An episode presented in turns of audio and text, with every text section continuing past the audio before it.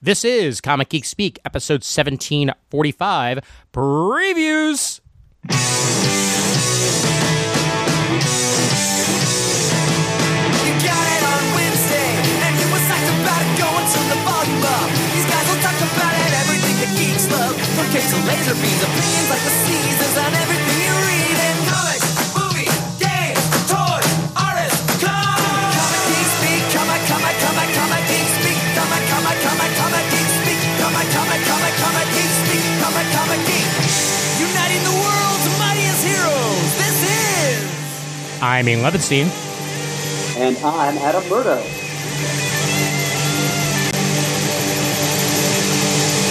Comic Geek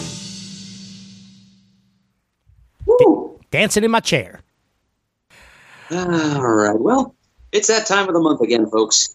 And we go through that previews catalog to unearth all the gems that appeal to our uh, refined sensibilities and uh, hopefully some things that uh, you'd like to hear about too.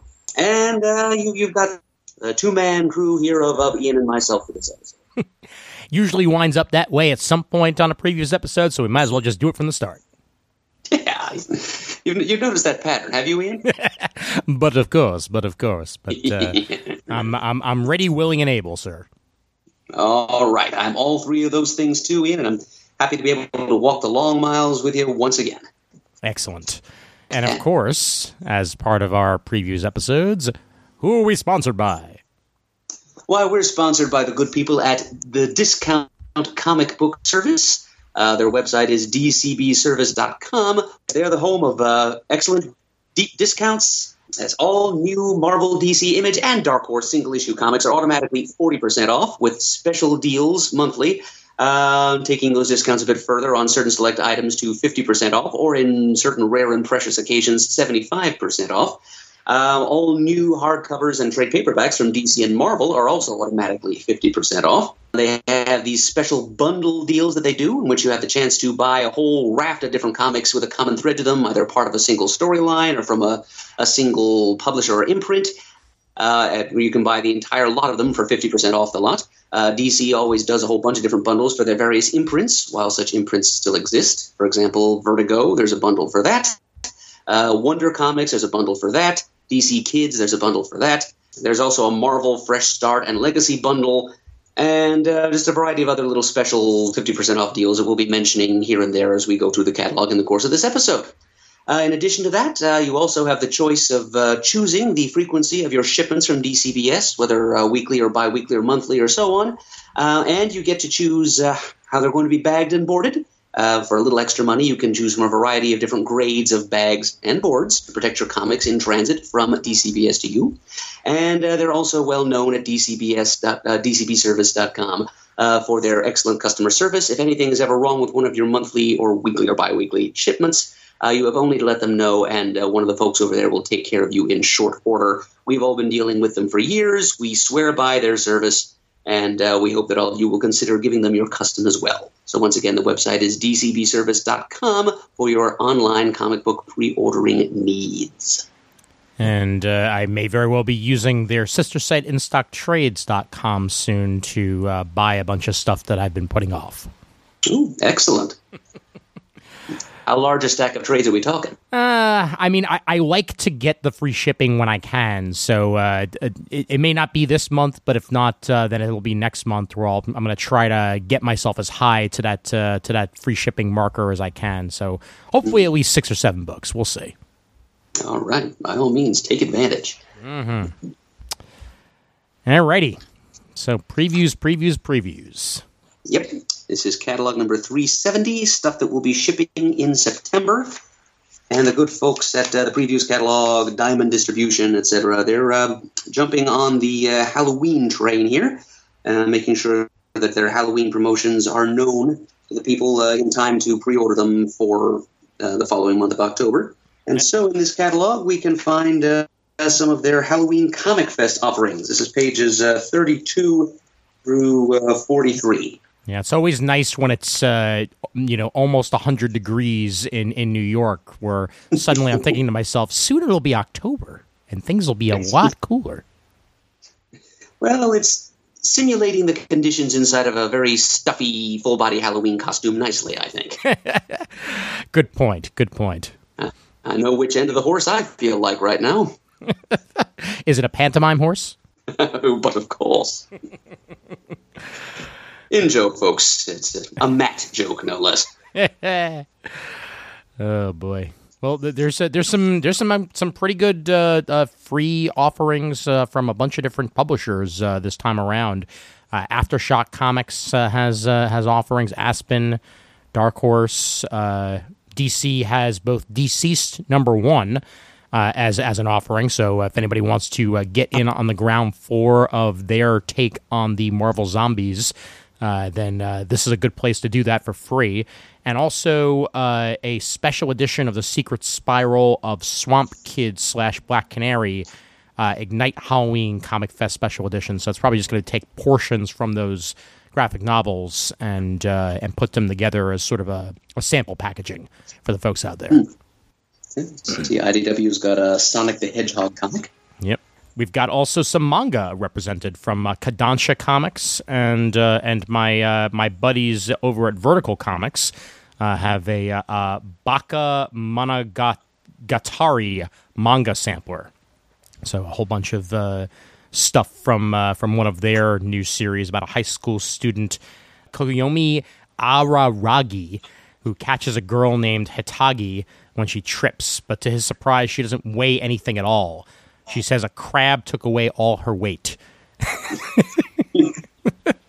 Yeah, this, is sounding like a manga premise. Oh, you're damn right it does.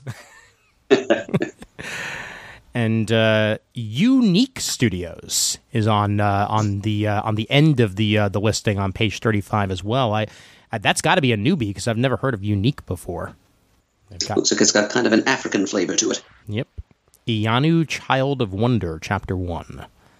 So some uh, some some good uh, good offerings, and Marvel also has uh, Miles Morales, Spider Man number zero, uh, Iron Man, The Road to Iron Man 2020, uh, which is Dan Slott's run, and uh, Ghost Rider, King of Hell number one, as well as Star Wars Boba Fett number one.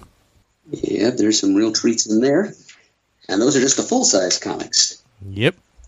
Page or two later on, there are even a few mini comics, you know, size for those little plastic pumpkins the kiddies are going to be carrying around. and there's some good offerings there, too. We've got Archie's Madhouse, we've got DC's Superhero Girls, we've got Underdog. Underdog. So, yep, there's no need to fear. Um, there's there's some uh, manga involved there too because we've got Pokemon Adventures from Viz, uh, some Usagi Yojimbo from its new home IDW, and um, um, a favorite of mine, which I think is also going to be a favorite of the kids because it, it, it's a popular show these days on Nickelodeon. Loud House Comics. Yes, indeed. Well, good offerings all around. hmm And if you want, you can even get yourself a Comic Fest T-shirt.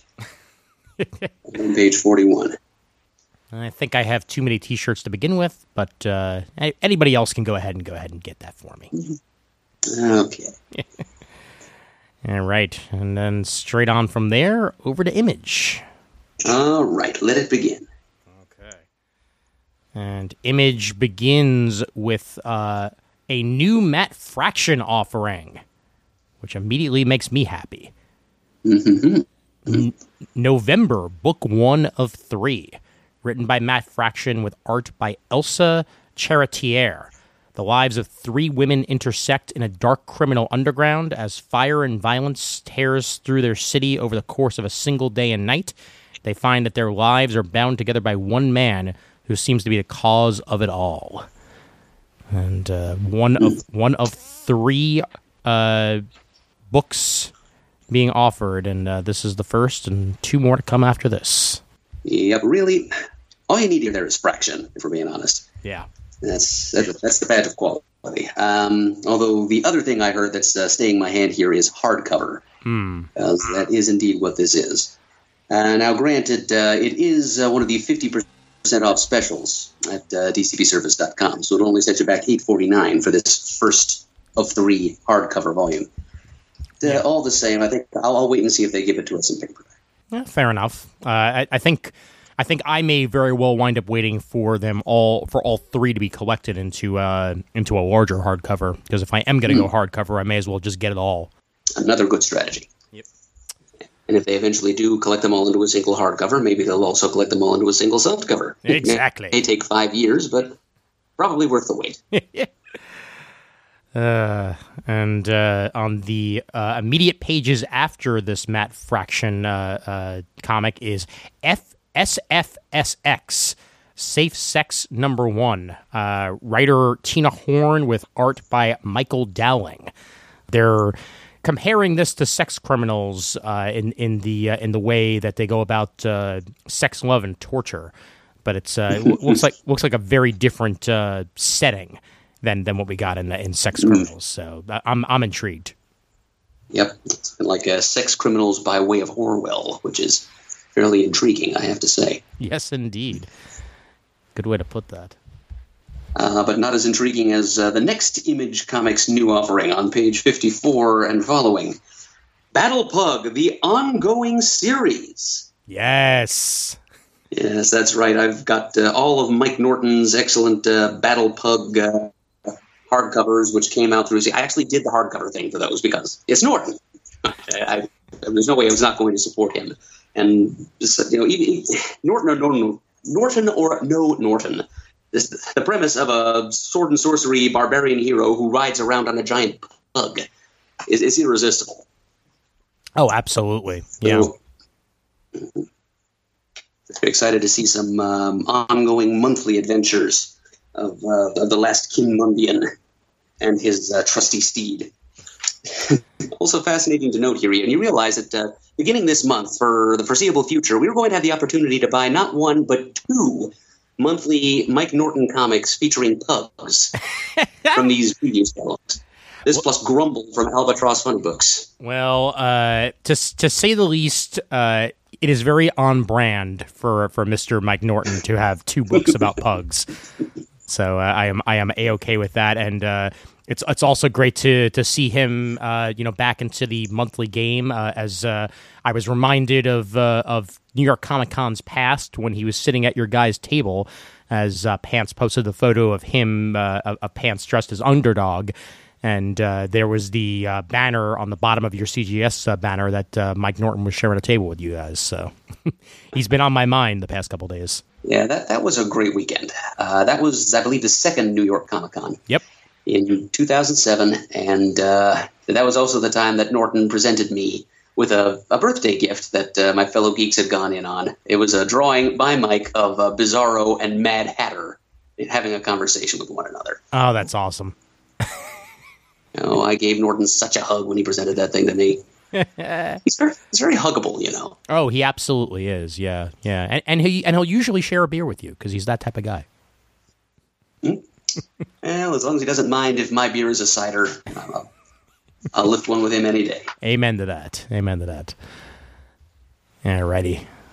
Uh, scrolling down a little bit more, uh, we have a new Pretty Deadly miniseries by Kelly Sue DeConnick on page 59.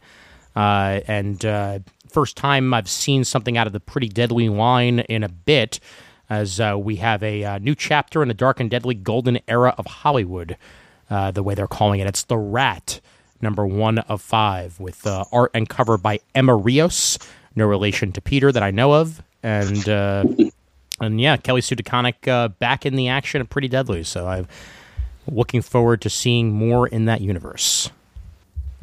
Image is pretty excited about this arc because they used uh, a pretty deadly image as the two-page splash to intro their section of the catalog. Yeah, it's it's been doing uh, it's been doing pretty well for uh, for Image that I that I know of, and uh, I have the first volume and uh, and I and I enjoyed it a lot. So I'm looking forward to seeing more in this uh, and yet another one of the fifty percent off uh, DCBS offerings. By the way, this first issue will set you back only two bucks. Terrific. All right, let's see. There's um, on page 61. There's a new mini series from the world of Warren Ellis's Trees. It's uh, called Three Fates, issue one of five, and it's uh, it's set in Russia. And in uh, the world of trees, the, the, the titular trees are actually these giant arborescent alien beings that just kind of appeared overnight uh, in the world in which the story is set. Um, you know, just as a, a couple of decades ago, and have just kind of stood there motionless ever since. And so the story is not really about the trees so much as it is about uh, the, the strange cultural phenomena that develop uh, in the shadow of those trees. You know, so the, the impact that they've had on the world and the escalating global paranoia that takes place around them. Um, I've read the first trade; it was pretty good. Um, and now we've got uh, the latest installment in uh, in that story. It's coming out on September 11th, and it's a five issue miniseries. And uh, if you've been following along with Trees, uh, here's more of the same. Yeah, haven't checked it out, but uh, I may now that uh, now that this new one's happening. So maybe there'll be a maybe there'll be a good deal on that first volume. Yeah, right. To in stock trades you go. Indeed. Assassination Nation. The first volume of that uh, is uh, is being solicited on page sixty two. Uh, it this collects issues one through five of the series, uh, and I've heard some pretty positive things about this, uh, especially considering that uh, Erica Henderson does have two Eisners under her belt for Squirrel Girl and for Jughead. And now this is her series with Kyle Starks of Rick and Morty and Sex Castle. So here's the first volume collected, and as usual, it's cheap because it's an image first volume. Yeah, I have uh, picked up uh, the first two issues. I think it, it, it's kind of a like a '90s action movie spoof. Um, you know, spoofing those movies in which a team of uh, crack experts are assembled to take on a, a dangerous assassination mission, and it's you know, each, each one of those teams always has its assortment of loose cannons and borderline psychopaths well, this one is an exceptionally large such group, and it's nothing but loose cannons and psychopaths. As you can see on the cover here of the trade, they're all just pointing guns at each other, and it's all very, very tense to the point of absurdity. And it, it, it, as satire goes, it hits the mark pretty well. Good old uh, Tarantino esque, uh, everybody pointing guns at everybody. it's, that, that is a very apt comparison, Ian. It's like uh, Tarantino with uh, maybe some Monty Python thrown in. Well, now I'm sold. I haven't seen Battle Chasers in a while. Uh, Joe Joe Madureira coming out with a, a Battle Chasers anthology, uh, and uh, that again, it has been a while. Uh, hmm. Battle, really, yeah. Battle Chasers is one of those series that I feel like I hear about it every every six or seven months or so, and m- maybe even longer, and then don't hear anything about it again, and then it comes back because Joe Madureira is not exactly known for his uh, timeliness and uh, I, and, I, and I know I know he's been working on Battle Chasers for many many years now. Yeah, it collects every issue ever published, which amounts to 344 pages worth, not counting you know sketches and posters and such. Yep. So probably no new material in there. Probably not. Although uh, I'll I'll I'll never forget the reason why he was late on Battle Chasers to begin with, and that was because he got busy playing a uh, I believe Final Fantasy VIII and missed all of his deadlines. yeah, that's still the first thing I think of whenever I hear Joe Mad's name. He's too busy playing video games to do the work for which he's paid. Yeah, well. Yeah, maybe he's found work as a video game tester since then. I know, I know he's done some designs for video games over the years, so I guess uh, mm-hmm. that that works. almost as good. Uh, going down to page sixty-eight, I have uh, the third collection of Lazarus, and this this is one of those series that I that I really need to jump on because uh, I hear nothing but positive things about it. I know uh, Chris has mentioned it in the past, and I've and you know it's Greg Rucka, so it's bound to be good with with I mean with Michael Lark.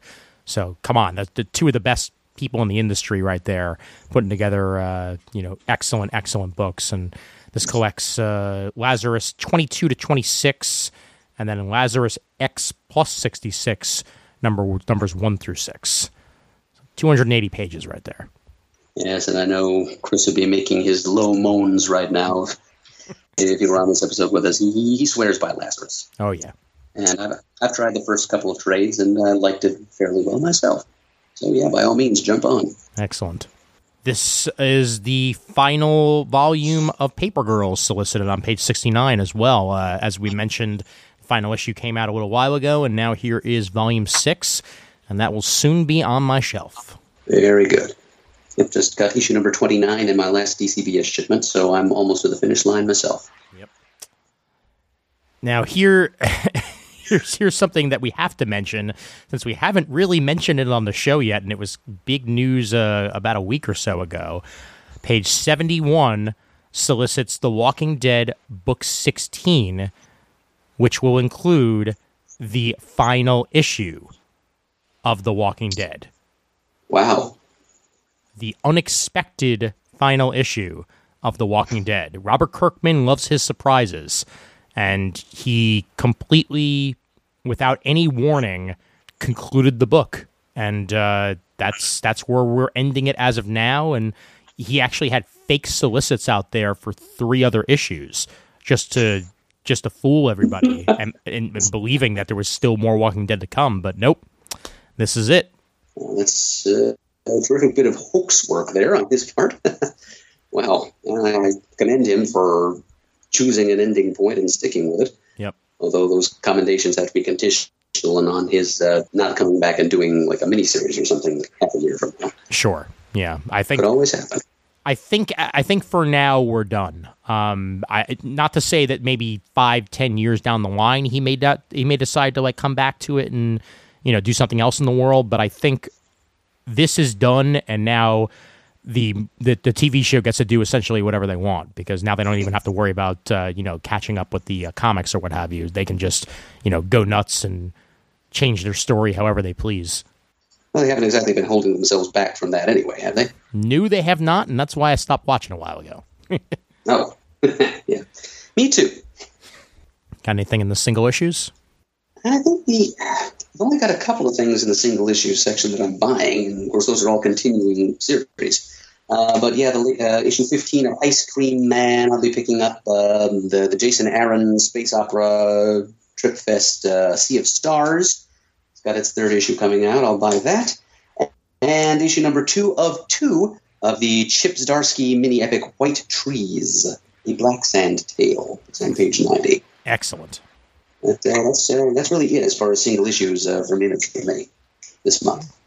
Yeah, I think uh, scrolling through real quick here myself. Uh, yeah, I think that's just about it from me as well. Uh, although I will mention Snot Girl number fifteen because uh, they they haven't been entirely consistent with releases on that. But I love Brian Lee O'Malley, obviously from Scott Pilgrim, and I've read the first volume of Snot Girl and really enjoyed it. And this is the uh, the end of its current story arc being solicited with number fifteen. That's on page eighty six.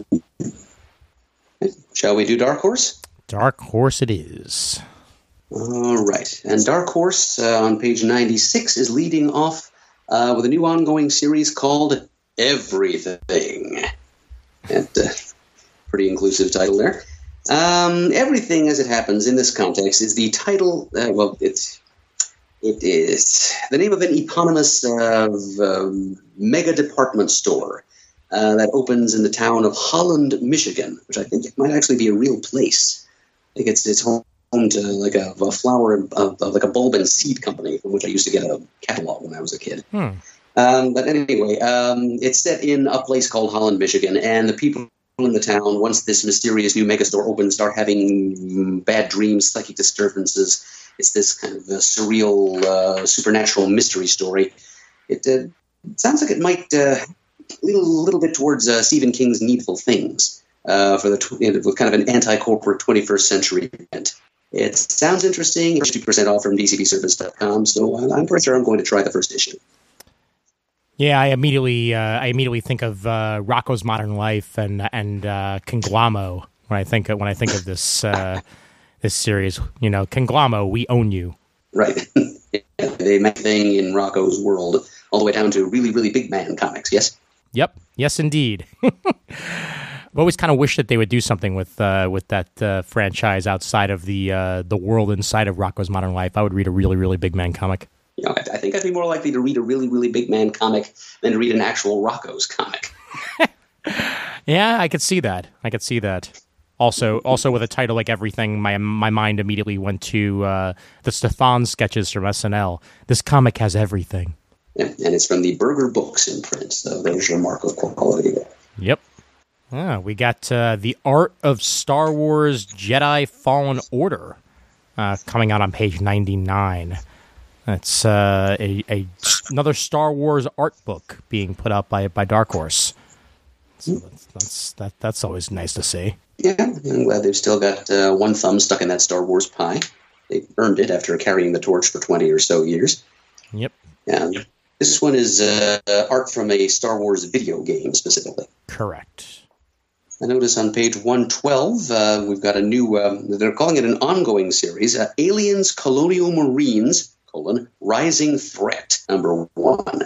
And uh, this too is a video game tie-in. Uh, it's uh, continuing adventures of the Colonial Marines as they battle the Xenomorphs, uh, as seen in the um, upcoming video game from Cold Iron Studios. And that's got art by uh, Werther Dell'Edera, and it's written by Brian Wood.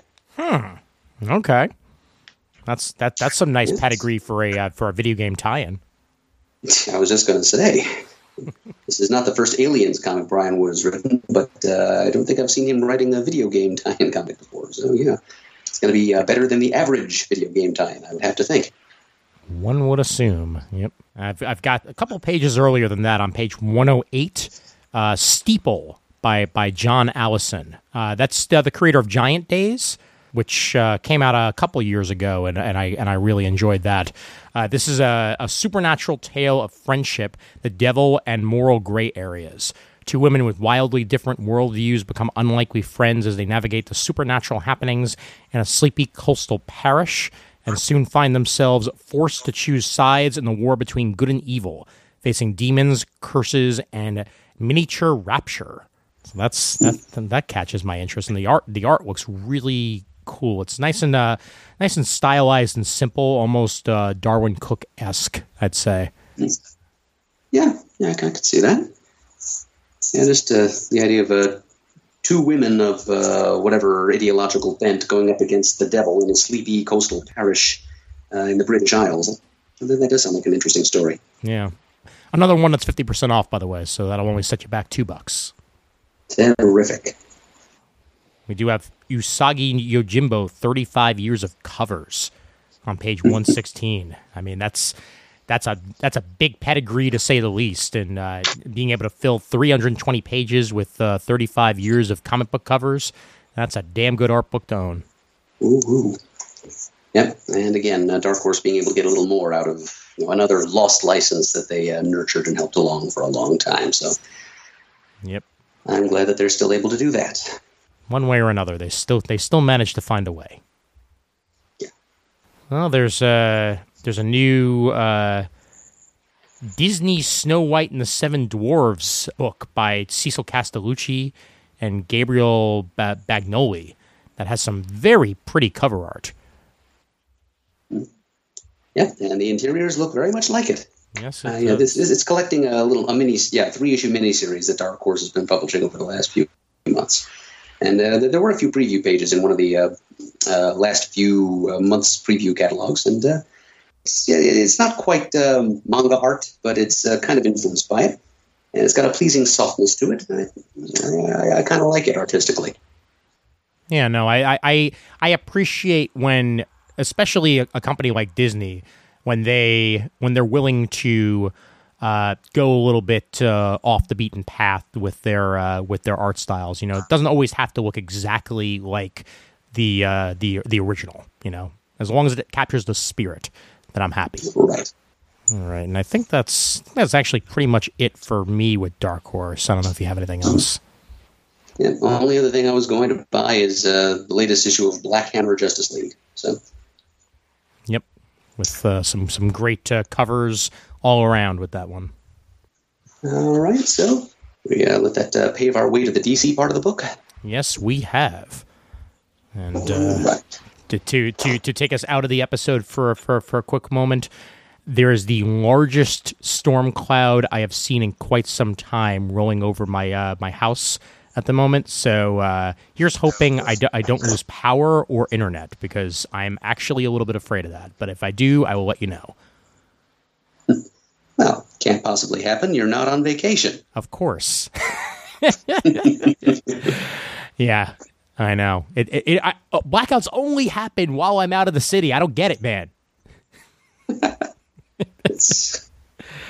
You're just charmed, I guess. I guess so. Yeah, I was I was working I was working in Honesdale, Pennsylvania when the uh, when the blackout uh, hit uh, back in the uh, mid 2000s, and all I got was a, qu- a quick blip in the uh, in the power as as we switched to backup power. And then uh, went online that night, and I'm like, why isn't anybody online? And then I find out, oh, right, because nobody can get online. Uh, yes, an interesting couple of days that was in the city, I'm sure. Yep. So start us off with uh, some more Year of the Villain action, as uh, we get Lex Luthor number one and the Riddler Year of the Villain number one on page three here. Uh, Lex Luthor Year of the Villain, uh, written by Jason Latour, with art by Bryan Hitch and Andrew Currie, which immediately Yes. has, has me intrigued. Yep. And uh, Mark Russell uh, writing Riddler with the art by Scott Godlewski. And uh, they seem to be doing some very different things with Lex Luthor with this whole Year of the Villain stuff. I know he's uh, he's developed powers of some sort, and he may even be inhabited by some sort of godlike entity, which sounds like a Scott Snyder thing to do. So, uh, uh, very very interested to see where this is going. Yep. He's become the herald of a primordial uh, creator goddess named Perpetua, who is kind of got a mad on for the DC multiverse as it exists right now because it's not the DC multiverse she wanted to create a long time ago. Ah, So, you know, so um, Lex, uh, Apex Lex, uh, he's been empowered by her and he's kind of an instrument of her will. And as a part of whatever scheme she's working on, he's going around uh, offering uh, basically a Neron bargain. You know, I've mentioned before that this whole Year of the Villain thing, at least at this phase of the story, is reminding me a lot of the uh, classic uh, 1995 DC summer event Underworld Unleashed. hmm. Heck, this phase is even called Evil Unleashed. So it's, it's right there on the page. Um, so yeah, it's this is looking like fun to me, you know, because it's, uh, it's it's sparking a little nostalgia for that 25 year old event, and uh, I'm buying the heck out of these two one shots you just mentioned, Ian, because the Lex Luthor one is Apex Lex going out and hunting down different multiversal versions of himself, parallel Earth versions of anybody, and I'm pretty much in. Uh, and right below that, Mark Russell writing the Riddler, and not only that, writing the Riddler, um, a disgruntled Riddler who wants to know why he was left out of this whole villain empowerment deal. love it. As this, this this this takes me back to when I was you know 16 years old and reading Underworld Unleashed and wondering, hey, why did only certain villains get this whole empowerment treatment? I mean, in the in-story excuse was they chickened out and didn't accept Neron's bargain, but I wanted to know how people like uh, the Riddler or the Prankster, etc., would uh, benefit, like, like like what a Neuron upgrade would have done to them, like like how what, what kind of power would the Riddler receive? So that that's an interesting question right there that Russell might answer. But I just like the idea of uh, Riddler indignant that he's been left out of the reindeer games here, tracking Lex Luthor down and confronting him about, it. and all of it written by uh, one of the more incisive writers of, of the current day, Mark Russell. So yeah, those, are two very. DC hasn't really been flooding us with one shot tie-ins for this event so far. There's like two a month, and so far they've all been you know, pretty I, I don't want to say gold just yet because I haven't read them, obviously, but they sure as heck sound like gold just based on you know the plot summaries and creative teams who've been seeing for them. So I'm kind of excited for this event so far. Remind me to never pick Riddler last at dodgeball. Ian, don't forget never to pick Riddler last at dodgeball. Thank you. Thanks for the reminder. Yep, I'm better than Siri that way. Uh, and then uh, right away on page five, I- would love to just get a full list of how many publishers have published Powers over the years, because uh, it's it's been with Image, it's it's been with Icon. Uh, I think it was with the bit uh, initially under. Uh, under another uh, independent publisher even before it was with Image, and now here we are with Powers under the DC uh, label with uh, with Bendis, and uh, they are uh, him and uh, Avon Oeming are returning to Powers for the first time in a couple of years to tell a story that spans uh, uh, the uh, the entire generation of uh, of, of, of Powers. Um, and uh, it, it also includes remastered pages from the 2015 edition of Powers, number uh, number seven and eight, and eight but also seems to be crafting its own story around that. So, Powers, the best ever, on page number five. Hollow boast or truth in advertising? You decide. Yeah, probably a little of A and a little bit of B. Hmm, yeah. uh, yeah, I'd actually, I never really got into Powers when it was first being published, but I remember Wizard just kissing the ground it walked on. And it was you know, maybe just a little again you know crime fiction procedural police drama type stuff was never really my cup of tea Yeah. but uh, for those people who re- have really enjoyed it i'm glad that it's, it's making a comeback Yeah, I've read uh, the first, I'd say maybe the first three or four volumes of Powers. I, I started reading it uh, right around the time that the very short lived uh, streaming series uh, was coming out. Uh, the uh, the one and only streaming series that uh, PlayStation uh, put out uh, when they were trying to get into the uh, into the hey if Netflix can do it so can we game, um, and uh, they they commissioned a Power series and it lasted two seasons and never did watch that second season but first season was interesting. It just uh, very much changed a lot of, uh, of of the flow of the series. Um, specifically, the fact that uh, that you know a, a a titular character that dies very very early on does not actually die until the near end of the season. Um, I'll I'll just leave it at that. Um, and uh, the second season, I know tried tried to get it closer to uh, to the comics in some ways, especially in costumes but uh, never really did get around to, to watching it. But I, I may one of these days. Uh, just out of curiosity if uh, you decided to watch that second season um, where would you find it is, is playstation streaming still available Um, well, I think they still have it available on on uh, yeah on Sony's uh, on you know on Sony's back uh, uh, stuff in general. But let me let me see if the series has been released in any in any other form. That's an excellent question. Did they ever even release a Blu-ray collection? That's the thing. Well, okay. Uh, so a bunch of different streaming services still have the uh, the episodes piecemeal. Um, so you could get it from from YouTube or or iTunes or Amazon Prime or any of those places uh, for you know individual episodes at like two dollars a pop. But I do not believe there was ever a uh, a Blu-ray. Oh, there was a Blu-ray release for season one, um, which is still available for thirty dollars. But I don't know if they ever did for season two. That I'm gonna have to check. All right so Underneath that, from the pages of Heroes in Crisis begins, and uh, we we get uh, uh, Harley Quinn and Poison Ivy by Jody Houser. That's a that's a dynamic duo to say the least, and uh, and Jody Houser is a is a good name to be writing them. yeah artwork by uh, adriana Melo. I, I know i know that name i wonder if, I wonder if she's the one who uh, drew that plastic man miniseries Well, that's that's a it was possibility. written by gail simone Yeah, she worked on Ms. Marvel for a bit, um, and yes, you are correct. She did indeed work on that Plastic Man. miniseries. wikipedia is telling me that uh, yep yep yeah, okay and also uh, some birds of prey Yep, with our with our girls. Yep. So yeah, that is that is a terrific creative team right there. Plus, it explores some of the fallout from Heroes in Crisis, which does bear a bit of exploration. Yes, I. Uh, I'm hoping beyond hope that the uh, that the follow up to Heroes in Crisis uh, fixes the mess that was Heroes in Crisis. Well, there's a couple of things on the stands in September that uh, will will be trending in that direction. So fingers crossed. Yep. And I may as well mention uh, on page nine, since we just mentioned the Harley Quinn and Poison Ivy series, Harleen number one out of DC Black Label uh, by uh, by I I'm never going to pronounce his name right. It's Stepan Sijic. Uh, let's let's hope that was anywhere near close to uh, to the way he actually pronounced his name. Uh, but uh, this is a uh, a dark take on on the origin of Harley Quinn and uh, this really has me interested because I I've always loved Harley, and and I think that you could do so much with the character. You can make her cutesy, or you can make her you know mature audiences.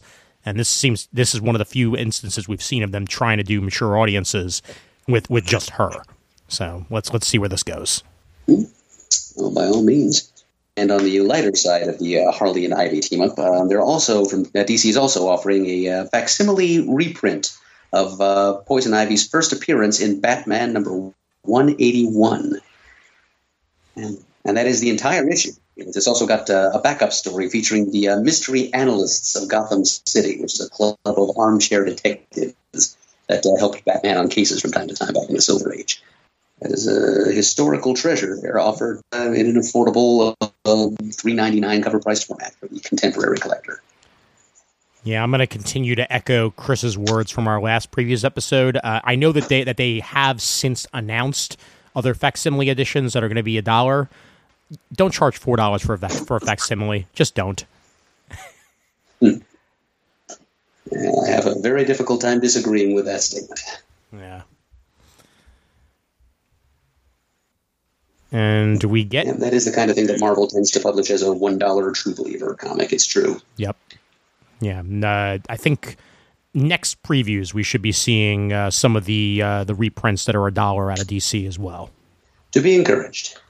And Legion of Superheroes officially returns on page eleven. That's right. And another unexpected move from Brian Michael Bendis, who uh, like, it was about the last person I ever would have thought would write Superman, and now he's going even further in the squeaky clean, shiny Silver Age direction by bringing back those fresh-faced young people from the next millennium, the Legion. Brought to you by some of comics' greatest talents, namely Bendis, with art by people like Jim Lee, Dustin Nguyen, Andrea Sorrentino, Andre Araujo, and others, under a cover by Ryan Sook. This epic story spans the course of 1,000 years and, for the very first time, except for those other few times that it's been done, connects all of DC's future timelines. So, I mean, the, the first time that was done would have been the, the history of the DC Universe two issue miniseries from Wolfman and Perez back in the 80s. But this is the first time they did it with Batman Beyond as a part of it, so maybe that can justify their statement. Yeah, I uh, I am looking forward to this. Uh, considering what Bendis has done with Young Justice so far, having him tackle uh, the, you know one of the other youthful teams in in DC's uh, lineup uh, has me very much looking forward to it. And it's about time we get Legion Legion of Superheroes back, and uh, I think he might be the right guy for it. But uh, just to tantalize us, along the bottom of pages 10 and 11, there's a few of the redesigned Legion costumes. And there's an interview here with Bendis teasing us that uh, there's one or two pre existing characters, at least one of which also existed back in the 20th or 21st century, um, that will be kind of POV characters. There's one of them that's going to walk us through all the different changes that have taken place uh, from the, the DC Universe present to the far flung future that is home to the Legion. So it's going to be kind of a DC Universe uh, uh, march through the decades and centuries to get us to the 31st century. and there will be a version of Superboy in this series, uh, according to uh, a Newsarama uh, Newsarama article that came out a couple a couple weeks ago. Uh, that did have him prominently featured, so we don't know which one it's going to be. Whether it's a young Clark Kent or or Jonathan Kent or you know a descendant of of either one of them, but uh, a form of Superboy will be appearing in this Legion of Superheroes. Very valuable information. Thank you, Ian. No problem. And all I have to contribute there is that it's half off at dcbservice.com, where Millennium is regrettably spelled with only one N. Shame on you, DCBS. Uh, I'm sure it was how it was provided to them. Page 13, uh, we mentioned on our Comic Talk episode as well that uh, Flash Forward number one is happening, and here is the solicit for it. Wally West roaming what may very well be the the galaxy, not in jail, and uh, hopefully redeeming himself after the uh, after the events of Heroes in Crisis. But let's see if Scott Lobdell can do that because I I haven't really enjoyed a Scott Lobdell comic since the '90s. All right, that's put it where it's at. Yeah, I, I do notice a tendency these days for him not to take the work quite as seriously as he might. And um, Wally fans really need him to take this assignment seriously. Oh yeah, So fingers tightly crossed that he will. yeah. That uh, that Teen Titans series he wrote after New Fifty Two was one of the biggest messes of the New Fifty Two. Mm, that's saying something. Yep. How about this on uh, page 15? Gotham City Monsters number one by Steve Orlando. Yeah, that's that, that is the thing that I'm going to be buying. I'll tell you what. I mean, for one thing, it's just in time for Halloween. Yeah. Six issue miniseries. It involves uh, the multiverse is involved in some way. It's mentioned in the solicit anyway, and it's Frankenstein, Agent of Shade, one of the better things I think to come out of that first wave of uh, New Fifty Two titles. Gathering together a bunch of uh, Gotham or Gotham adjacent monster characters, Killer Croc, uh, I Vampire, the Larry Hama created villainous Orca, and Lady Clayface. Really interesting motley crew. Steve Orlando is, like me, a, a, collector of uh, DC Universe historical oddities. He, he, throws some really interesting concepts into the stories he writes. And uh, this is a, a great uh, mixed treat bag of uh, Halloween monsters he's thrown into this story. And uh, I don't even really care what they're going to be doing together. I just want to see how, what kind of team chemistry could possibly emerge from this uh, somewhat Frankensteinian melange of characters. So yeah, I, I am on board for this. Yeah, this is uh, this is bound to be almost like Secret Six esque uh, in in the in the pairing of uh, of of characters. Um, yeah. So I, I, I this looks like it could be a lot of fun. Good comparison. Yeah. Yeah. Keith Giffen and Jeff Lemire teaming. Inferior Five, number one on page sixteen. That's a match right there. Hmm. Yeah, and you know that yeah, Jeff Lemire written Peacemaker series. I mean, that's I'm really much more interested in that. Hmm. The, oh, it's a 12 issue maxi series, no less.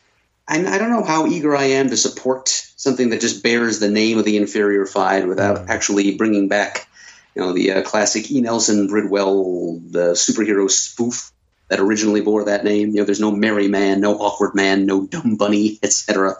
It, it kind of looks like it's got shades of Stranger Things to it Hmm. and that's not as appealing to me. But I would love to read at some point uh, what Jeff Lemire chooses to do with the classic Charlton action hero Peacemaker.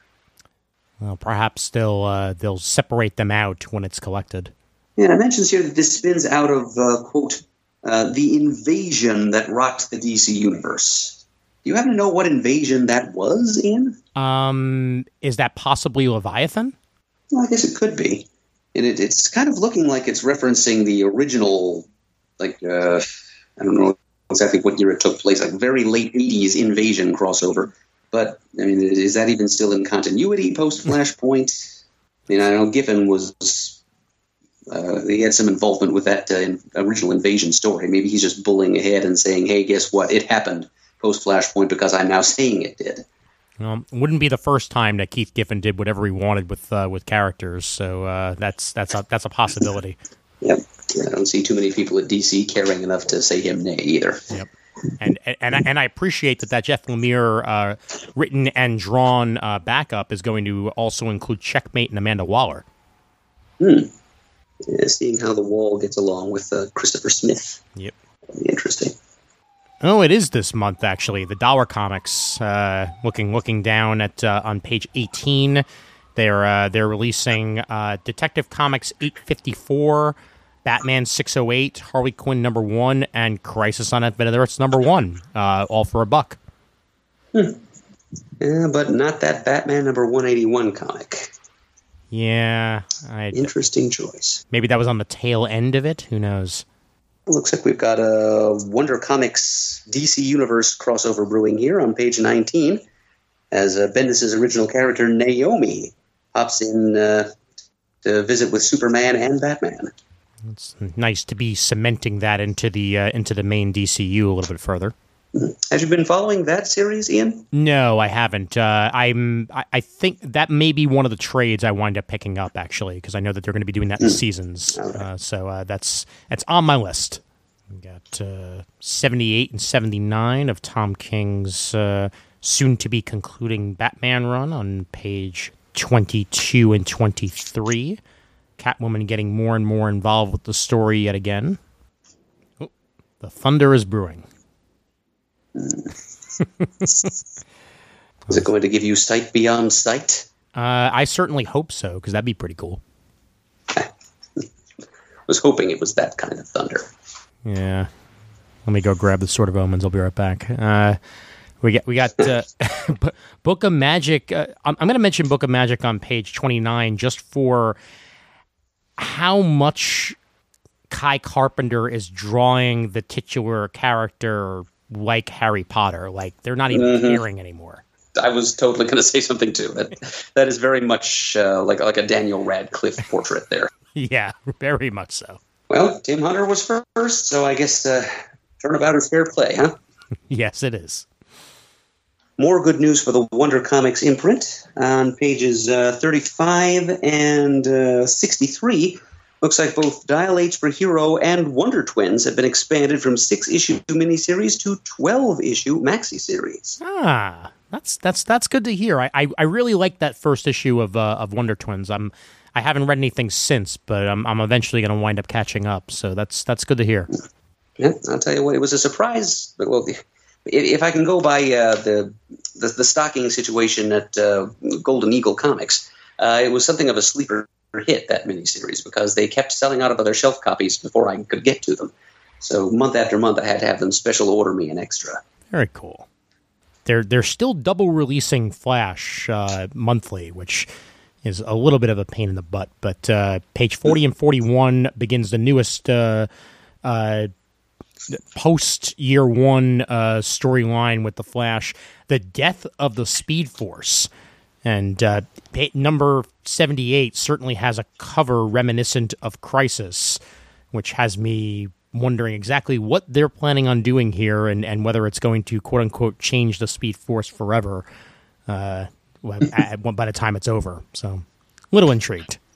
No, I, I think there's better than even odds that the Speed Force will, one way or another, be changed forever because something has changed forever every single month in the world of superhero comics. But of course.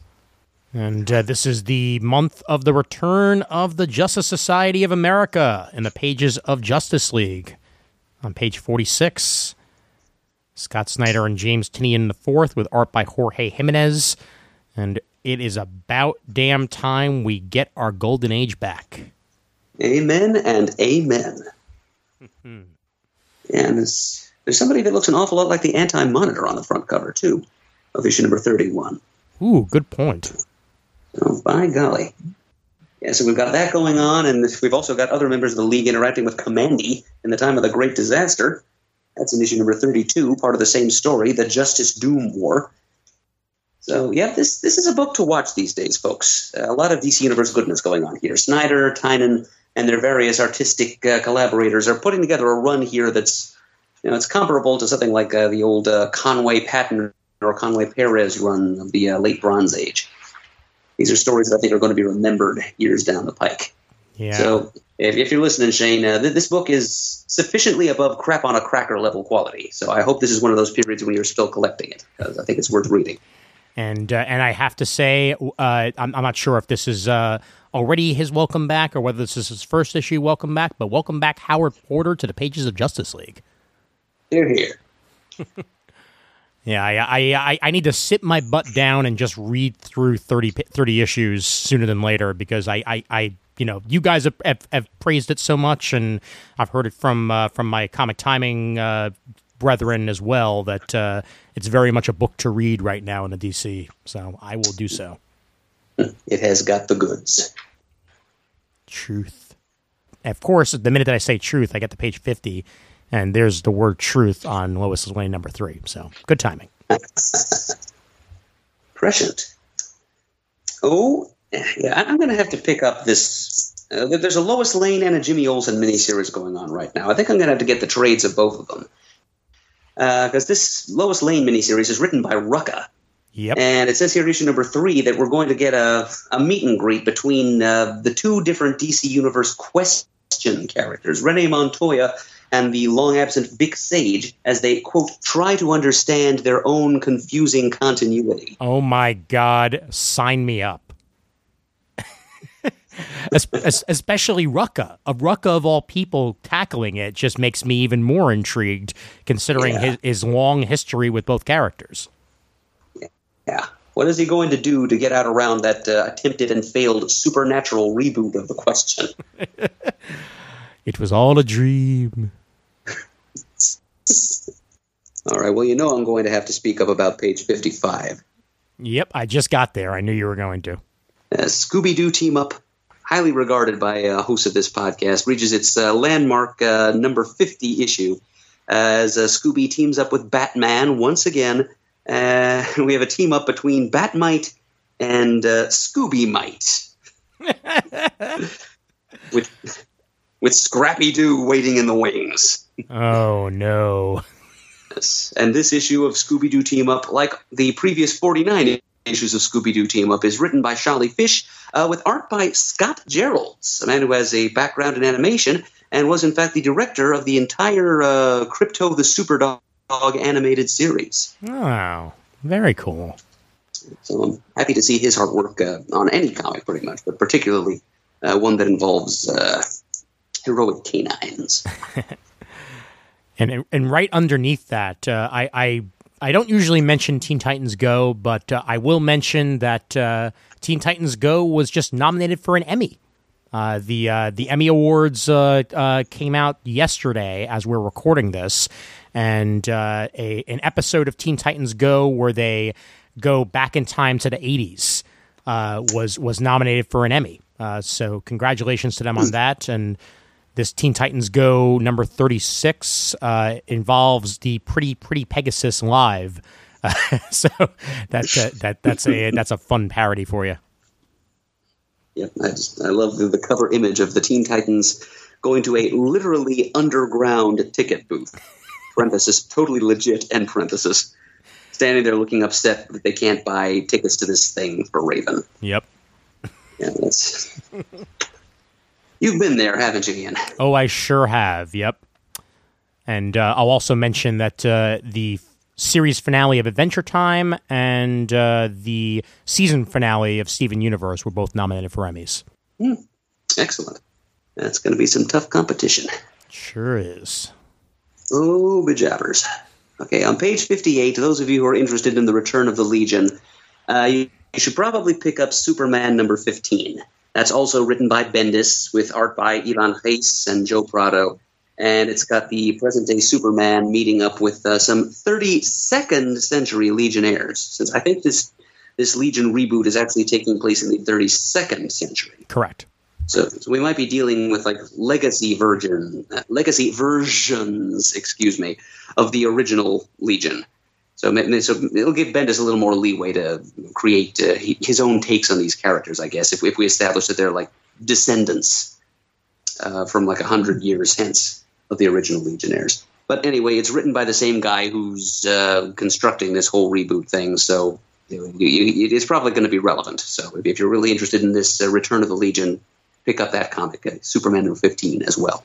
Yeah, I don't I don't know necessarily if they're going to be descendants or or, or anything like that. I think he's just moving up the uh, the years to try to try to try to make it a little bit more consistent with passing time.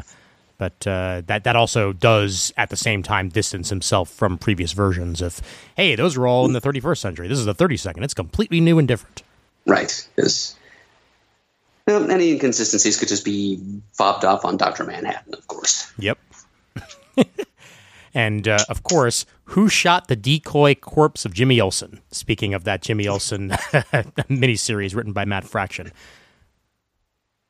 Yep. Yeah. I've, I've been seeing some, some good Silver Agey uh, this, uh, suggestions of, of story uh, from, from previous solicitations for this miniseries. So, yeah, I'll, I think I'm probably going to be getting this in trade eventually.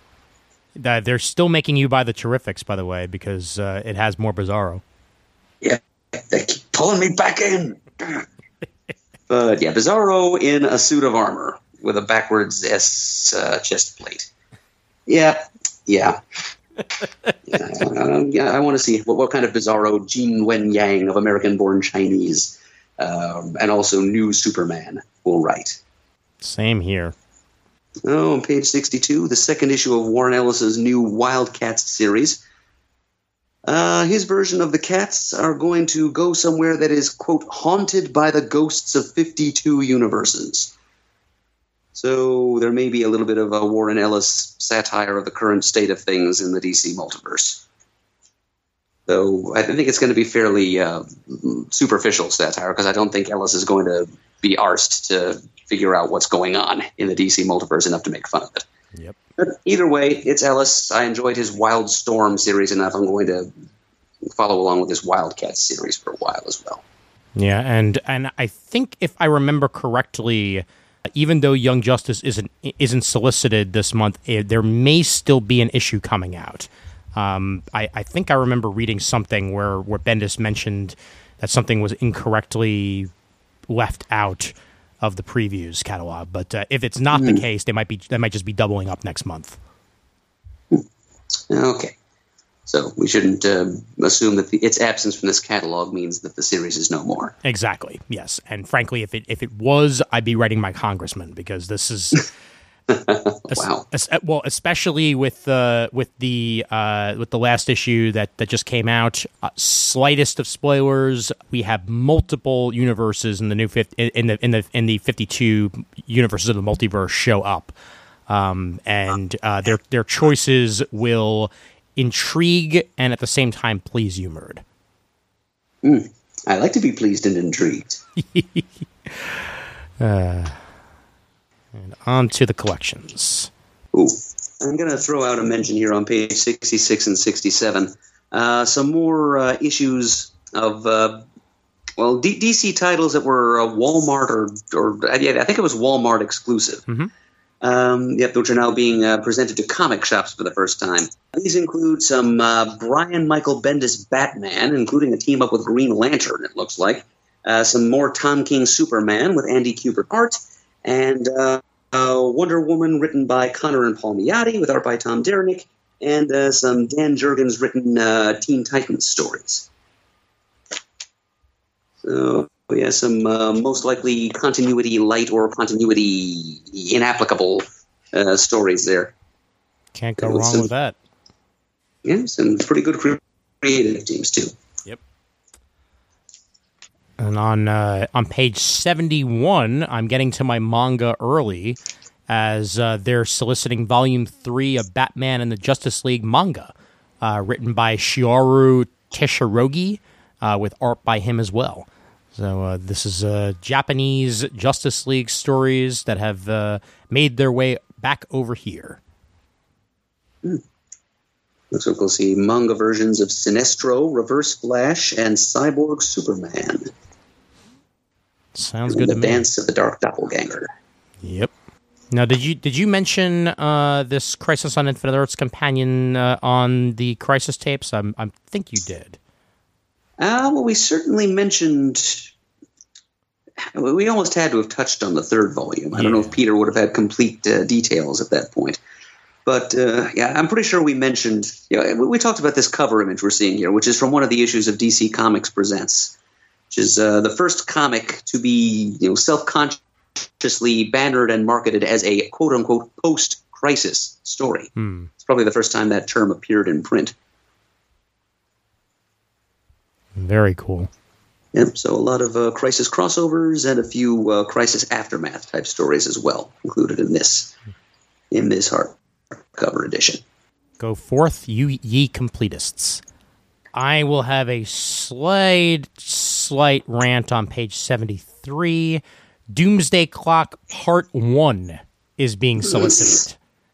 So the first six issues of Doomsday Clock are being solicited as a hardcover. And the next issue just got delayed again. Um, this is taking way too long. we could all say that. I'm not I'm not reinventing the wheel to make that statement, but I hate when uh, miniseries are separated in this fashion, especially ones that are supposed to be 12 issues. Put them out as 12 issues. Do not make me buy two hardcovers to get the full story. Especially because you know that eventually there will be some kind of absolute or slipcase edition that contains all 12 issues anyway. So why even lead us on like this? Exactly. I, I'm I'm almost certain the entire reason that this is even existing is for those who have forgotten about Doomsday Clock due to due to it being as late as it is, and and I. I, I keep hearing excellent things about it, but frankly, I'm not going to read it until it's all it's until it's all done at this point because I, I just I do not have the attention span to wait three to four months for another issue to come out and then have to remind myself what happened last issue. And it's really hard to take seriously any claims they might once have made that uh, important happenings in the DC universe are going to spin out of this series because, uh, as you've observed before, they're not even pretending to wait until Doomsday Clock is over to move forward with some of these story threads now. Exactly. Well, on a much happier note, on page 78, they are soliciting season one of Naomi. So uh, that that is how I will be able to catch up. Although this is the hardcover form, I'm sure the trade will be coming shortly. But what about Naomi? That is a throwback to season one of The Electric Company. That's uh, taking us back to 1971. Hey, we we we went nice and retro uh, on on the uh, uh, animation episode, so why don't we keep it going? Yep, it's just kind of hard to shift out of that gear, you know? Yep. Volume one of uh, Bendis' Superman, solicited on page 81, as uh, that collects issues one through six in trade paperback for anybody who was waiting for it to be collected. Oh, soft cover yet. Bonus. Yep. New edition of uh, Superman Red Sun on page 83. One of the one of the uh, more acclaimed and uh, repeated uh, Elseworlds that uh, that came out uh, a couple a couple years prior. So Mark Millar with art by Dave Johnson, Killian Plunkett, and Andrew Robinson and others. This is a new edition. Yeah, this is an Elseworlds that was uh, allowed its own parallel Earth in one or another version of the DC multiverse. So that's that is the mark of a successful and historically significant Elseworlds story. Most definitely. Oh, they're they're collecting on page eighty six the uh, the Young Justice animated series uh, comics uh, that uh, was uh, at one point written by uh, by Art Baltazar and Greg Weisman and Kevin Hopps and had art by Mike Norton and Chris and Christopher Jones. So that's uh, those are some good luminaries to have uh, on your uh, on your animated series book, and uh, I, remember, I remember having a having it very good praise as it was coming out. Yes, and then regrettably cut short, even as the lifespan of the cartoon that inspired it. Yep. Although uh, I am enjoying season three so far on the on the DC Universe app, and hopefully they'll it'll continue for a fourth after that. Is that the one with the outsiders? Uh yes, it is, All right. And that's pretty much it for DC. Going on to IDW. Mm-hmm. And I can tell you right now, that's going to be a quick one for me because the one and only IDW publication I've got marked is uh, this month's issue of My Little Pony. That's it. Uh, I'll I'll mention in passing uh, Transformers Galaxies number one, uh, just for the the gorgeous cover image on page one thirty seven, uh, and uh, the Constructicons are rising.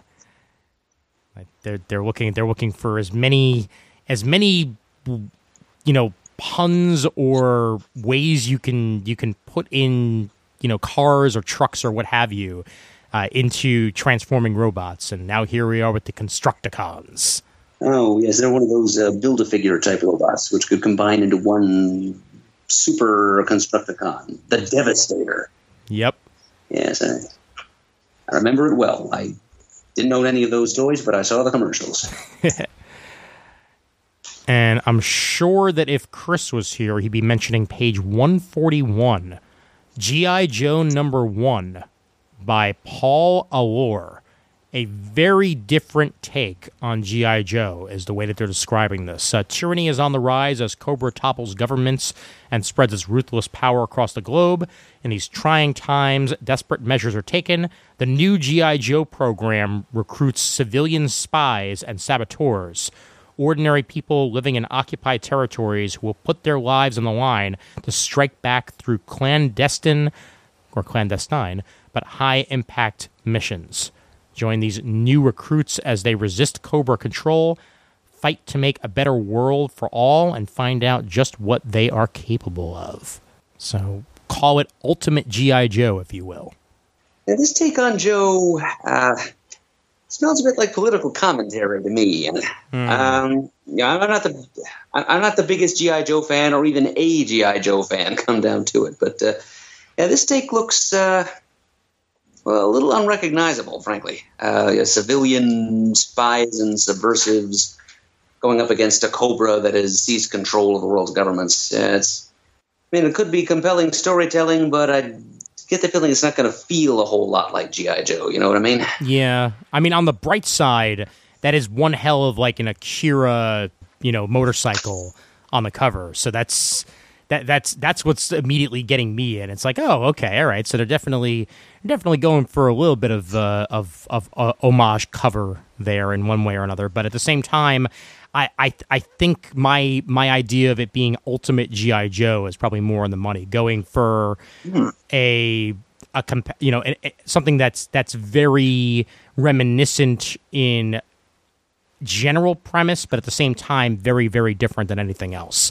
Which also reminds me of uh, Warren Ellis's GI Joe movie that was on Cartoon Network, uh, uh, you know, years ago, the uh, GI Joe Resolute, which was certainly a very different take on the Joes. There's room for it. Let's just let's just see if this is like you said, just political commentary, or whether there's there's more to be said there.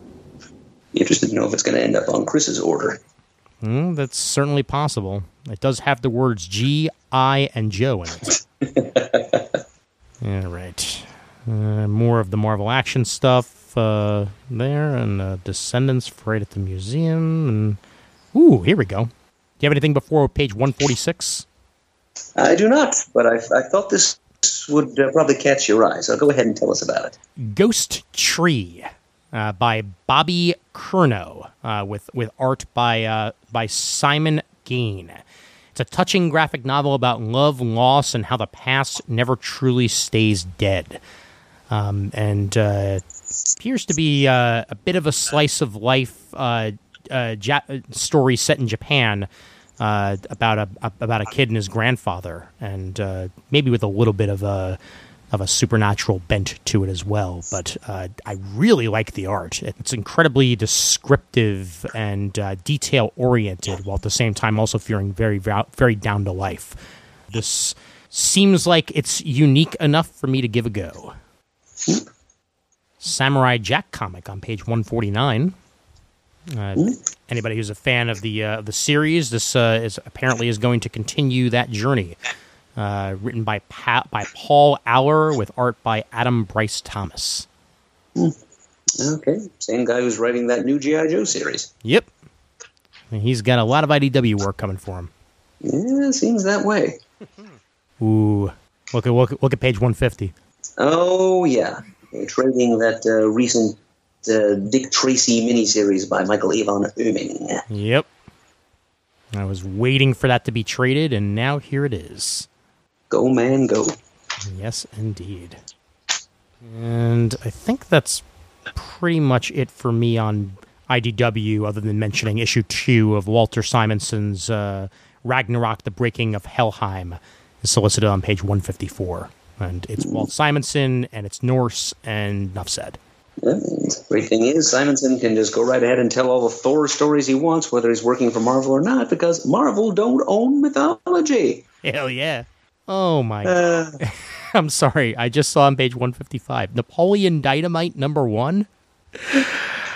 That's been a while. uh, going to Napoleon's senior year of high school, and I'm thinking to myself, like, shouldn't that have been like seven years ago? yeah, that's striking while the iron is cold there. Yeah, really. Yeah, and you know, I've I never even I've never I've yet to see the movie. So it's one of those movies where uh, if you ask the, the the right person or the wrong person, they'll believe it was set in the '80s, and then you just have to remind them, no, that's just what rural America looks like t- sometimes. let's see on page 165. There's a collection of uh, classic Barney Google comics from 1928, archival quality cartoon kind of things that IDW prints from time to time. Oh. Uh, yeah, on pages 166 and 167, um, Steve Niles' October Faction. Is this a number one special edition? Okay, so this is a reprint of the first issue. So it's, it's not it's not a new story. Yep. But apparently, there's going to be a Netflix series based on, on uh, this uh, Addams Family style uh, clan of monster hunters, the Allen family. That's Netflix can, Uh, Netflix can do no wrong. They really, really can't, especially with the news of the Sandman series coming. well. I hope they're not going to do wrong uh, by that series, Ian. Oh, I know. Um, there will be a lot of uh, finicky fantasy fans paying very close attention to that when it comes out. hmm And if only I did any streaming video television whatsoever, I would I'd be one of them. As it is, I'll just sit back and wait and hear what folks like you have to say about it. And uh, I'm sure the series like that will wind up on Blu-ray or DVD at some sort. Right. Now, depending on what folks like you have had to say about it, by that time, maybe I'll pick up a copy. Exactly. And I might just do the same thing for the October faction when it comes out on DVD, because I will say I have enjoyed the comic. Mm-hmm. I'm kind of sorry that this is just a, a reprint of the first issue instead of a new story. Hmm. And uh, the Umbrella Academy series out of Netflix was quite good as well. Hmm. Okay, if they can do justice to that, they can certainly handle the October faction. Yep.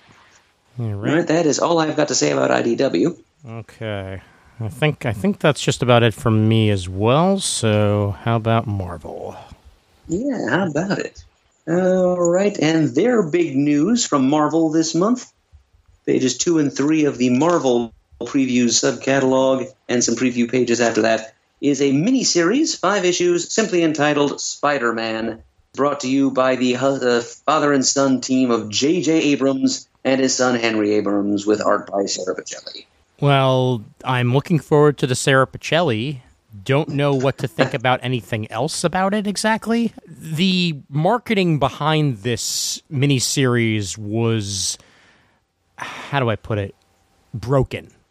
Um, in in the way that they they announced it at first with a four in a stylized Spider-Man font, and immediately the internet believed, "Oh wow, are we finally going to get Sam Raimi's Spider-Man 4 but in comic form?" And uh, then the next day they had a 3 in a Spider-Man font, then a 2, and then a 1, and then they just went and announced this book. And by the time that happened, all of the enthusiasm had been driven out of the announcement. And uh, when I found out it was just J.J. Abrams and his son doing comic, I'm like, oh, good for them. Yeah, that's that's my thoughts exactly, Ian.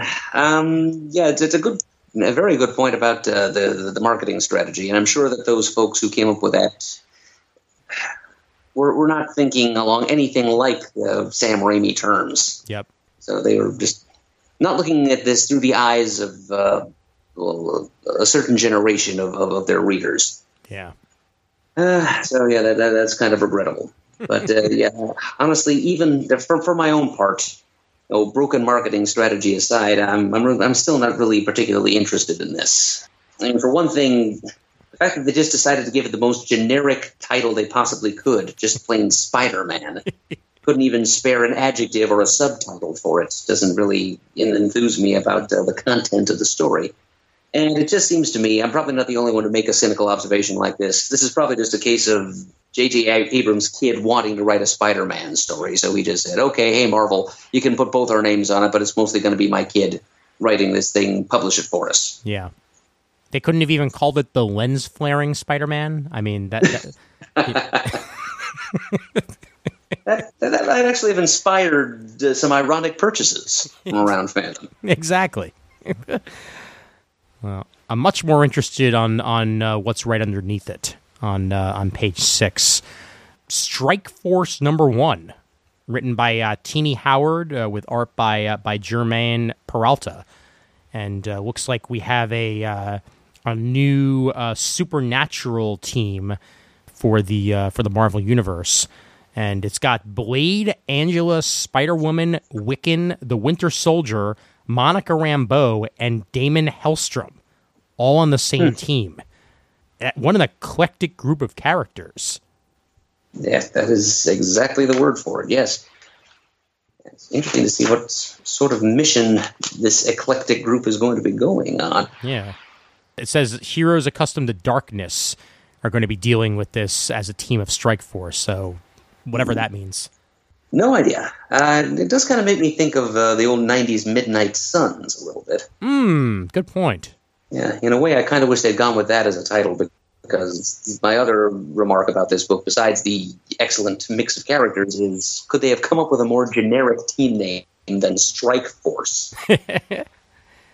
Kind of sounds. I'm pretty like. sure they're renewing an old Malibu Ultraverse trademark by using this as, as the title. oh wow! I, I was going to say it sounds like it's uh, it it would go perfectly on uh, on NBC in 1986 on Saturday mornings.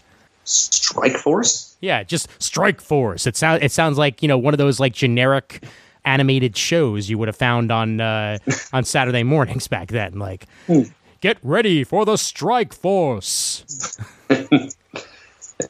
Mr. T and the T Force. Oh boy, Yep, that, that didn't make my alternates list. Nope, and it didn't mine. But there was a pretty good uh, tie-in breakfast cereal based on that cartoon, by the way. But that's the only thing for which that show deserves to be remembered. I pity the cavities. I pity the fool don't eat my cereal. yeah, I, I think I probably will sample the first issue just to see what Tini Howard does with this crazy oleo of Marvel characters. Same here. And Speaking of crazy oleos, um, pages 12 and 13, we find that after last month's solicitation for Marvel Comics number 1000, they just had too many creators and characters to fit into one oversized issue, so they're publishing a second one. Marvel Comics number 1001. 40 pages for 4.99. and then next month 1002, and then the, the month after that 1003. Hey, why not? Yeah, I mean, hey, I, I mean the the creators are still great, so that's it'll it'll get me interested if the story is actually good, and we'll see. Yeah, I'm thinking I might get the variant cover by Mr. Garcin, shown on page 14. That is pretty sexy. Might even say it's an infinity gem. Ah, Yeah. yep, we're already getting loopy here, oh, folks. oh yeah, oh yeah. Skipping most of Absolute Carnage since it's Absolute Carnage. Uh, don't skip page 23, though, Ian. Okay. Oh, If you were planning to, don't don't do it because it's Peter David. ooh, hello. Yep, it is a one shot tying into both the Absolute Carnage event and the recent Symbiote Spider Man miniseries that Peter David wrote. Interesting. And it's telling us an untold tale of the symbiote, revealing that apparently somebody was bonded to the symbiote for a very brief time between Peter Parker and Eddie Brock. Well then, I'm intrigued and I'm game, and you're right. I found exactly one issue that I will be interested in.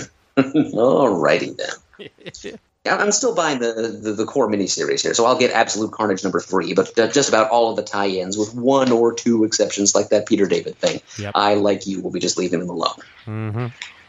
On page 25, and I want to say it in a Britney Spears voice, but I won't. Crazy number one. By Thank you.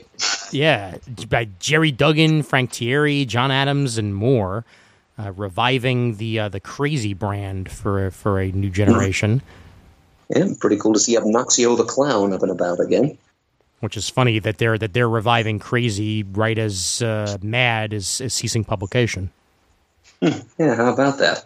Yeah, still sad about Yeah. that. No, no, it's only too true.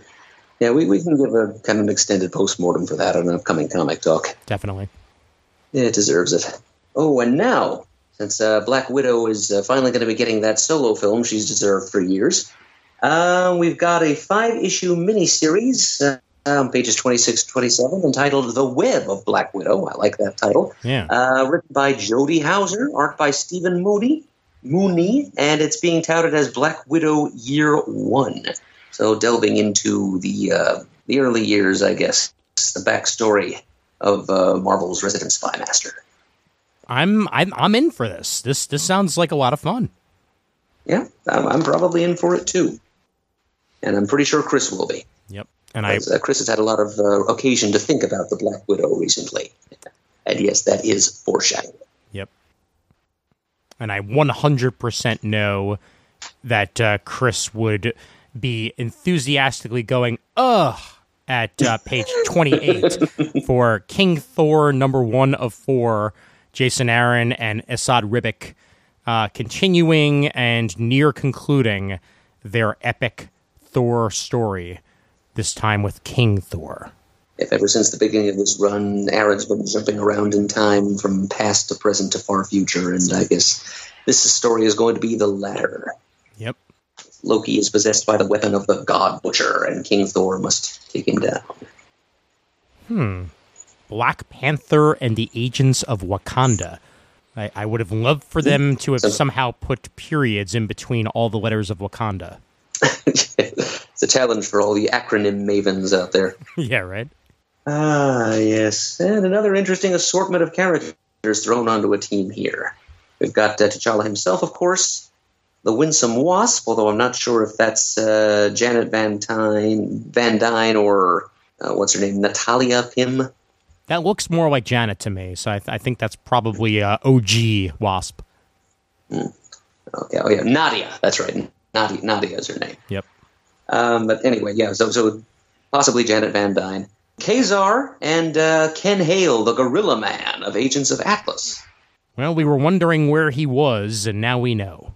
Yep, he's just continuing to kick it in Africa. And uh, this series is uh, written by Jim Zub uh, with art by Lan Medina. They're going team heavy over uh, over at uh, at Marvel of late. Mm, yeah, infinite combinations. Got a Roger Stern written, Ron Lim drawn Avengers Loki Unleashed. What is Just noticed that as you were bringing it up, and I think I'd be hard put uh, not to, to buy that issue, actually. Yep, that's on page thirty-eight, by the way. And that that is an actual all new adventure. That is not a reprint. Excellent. New Roger Stern Avengers. Yeah, I think uh, got, count me in for that. Yep. Let's see if we're dis- what our discount is, and uh, solid forty percent off discount on DCBS for two ninety nine. Excellent. Page forty one. I, I'm I'm way behind, and I haven't I haven't even read most of the series. But just for the fact that the current arc of Captain America is called the Legend of Steve, like it's just it, it for some reason that just hits me. It's like it's like The oh, Legend of Steve. Exactly, exactly. You're looking for something grandiose. No, it's the legend of Steve. uh, and uh, I am caught up to uh, whatever the most recent issue of Immortal Hulk is on Marvel Unlimited. So I'm, I think about about a six months behind everybody else now. But I uh, cannot wait to read more. And issue 23 is solicited on page 43. Yeah, I think an extended discussion probably needs that at some point. Oh, definitely. Possibly even a book of the month style format. Well, we've got uh, got plenty of uh, good-looking uh, book book of the month options to come. That's for sure. But I do think we need to jump to something non Marvel. Yes. Uh, let's see, we've got some. Uh, uh, the $1 True Believer issues from Marvel are all uh, Hulk related this month, including the first appearance of Hulk 2099, Silver Age story of Hulk versus the Mirror Master. We've got uh, the first appearance of Red Hulk and the first appearance of the totally unrelated tryout character Xemnu the Hulk, later renamed Xemnu the Titan, as seen in Journey into Mystery number 62. And that is the one that I am probably going to end up buying for a dollar. Yep. And I believe that 2099 Unlimited is not happening. Uh, I believe they pulled Oh, really? that. Yeah, I believe they pulled that solicitation after after it was in previews. I believe because of who wrote it. I thought I'd heard something about that because wasn't uh, wasn't the guy who wrote that? Um, oh man, I'm now, now I'm blanking on his name. The guy the guy who created uh, uh, Prime. Uh, Gerard. Yeah, Yeah, that's- yeah. Gerard. No, Gerard Jones. Yes, yes, Gerard Oh, Jones. yeah, I, I hadn't realized he was, he was the one who created Prime. Yeah, he's he became something of a controversial figure when he was found with child pornography on his computer. I think. I believe so. Yes, yeah. So I, I, I, I think I think they pulled that because of the the whole Gerard Jones thing and, and replaced it with a different issue. They they're actually replacing it with an it with a recent is- a somewhat recent issue of Avengers. Uh, Avengers number six eighty four, the first appearance of the Immortal Hulk in Avengers in Avengers No Surrender. Uh, right, I was kind of thinking that that was where they were going with that. It's it's, it's a good choice. It, it's a recent uh, you know, milestone issue, Yep, and I think it makes a little more sense than the first appearance of Hulk twenty ninety nine. I would agree with you. We have uh, Ultron Agenda beginning uh, in uh, Iron Man number 16, co written by Dan Slott and Jim Zub. Been a while since we've seen Ultron, and uh, looks like he is going to be tackling uh, Tony Stark's world in a big way in this upcoming story arc. Yeah, it says here that uh, yeah, there's a worldwide revolt by uh, androids and artificial intelligences, led not by Ultron but by Machine Man. Haven't, that's, that's tantalizing. Yeah, haven't seen that name in a while either. Yeah, yeah Jocasta, who is uh, kind of the Machine Man's uh, life partner for a little bit there, originally built by Ultron to be, be his life partner. Uh, she's been a supporting character in the Iron Man book for a while now, so her, her her Psycho X showing up in Iron Man makes a good bit of sense. So uh, I expect uh, Slott and Zub to throw us a bit of a curveball as to what Ultron's actual role in this story is going to be. Well, for my money, the big news in the Spider Man corner of the catalog is uh, on the unnumbered page 56 Spider Man Going Big, uh, written by Gerry Conway, Erik Larsen, and more, with art by Mark Bagley, Erik Larsen, and more. Okay. Yeah. Yeah, that's. Yeah, this is a 48 page one shot, and I'm pretty sure it's new content. Yeah, Erik Larsen's first return to the to the character in years and years and years. Plus, they mentioned that it's, and I, I don't know exactly how they're counting this, but it's a, apparently the 250th issue of Miles Morales comics. Uh, uh, yeah, I don't know how that could possibly be true. Yeah, that's why I'm trying to I'm trying to figure it out here. Uh, hmm. But okay. Miles Morales Spider Man number 10. Uh, maybe, maybe it's the 250th issue of Ultimate Spider Man. Maybe that's the way they're, re- they're reading it. Combination. That, that could easily be, yeah. Yeah. Combination of Miles' books and the original Ultimate Spider Man. I'm just going to go with that and say that that's what they mean. Gorgeous cover on page 59 for Invisible Woman number 3. Adam Hughes knocked it out of the park with that one. Ah, enough said. And another FF news back on page 57. There's a new arc starting in the Fantastic Four's regular book, still written by Dan Slott. It's called Point of Origin, and it's the Fantastic Four stepping back into their roles as uh, cosmic explorers and adventurers as they go to, quote, the one place in the universe the Fantastic Four have never been. Hmm. Sounds a bit like they're going to visit the site of the Big Bang. That would be a place they haven't been that I know of, yeah. Mm-hmm. Or Galactus's head. yeah, well, I, I kind of think Galactus, well, whatever cosmic egg Galactus hatched from, was at one point located back at the epicenter of the Big Bang. And I'm pretty sure Galactus, if, if I'm right, and they are going there, um, I would bet Galactus is going to be involved in the story in some way at some point. Hmm. They have a couple of facsimile editions uh, that uh, cost more than a dollar solicited. So Marvel's doing it too. Mm-hmm. So let's let, us let us point out not just DC but Marvel too. They are charging five dollars for Daredevil 181. Uh, go right ahead. uh, same with Spider Woman number one. That's four dollars, and Son of Satan Marvel Spotlight number twelve. That the first appearance of Daimon Hellstrom for four dollars. Yep, it's very fair and balanced of you, Ian, to point out that Marvel is pulling some of the same crap DC is. Got to call a spade a spade. Too right, you do.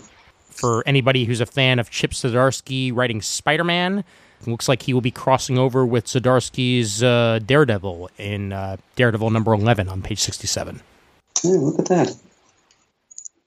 Well, page 69, something big is happening to Doctor Strange, so big that they're using it as an excuse to end the current series at issue number 20. Yeah.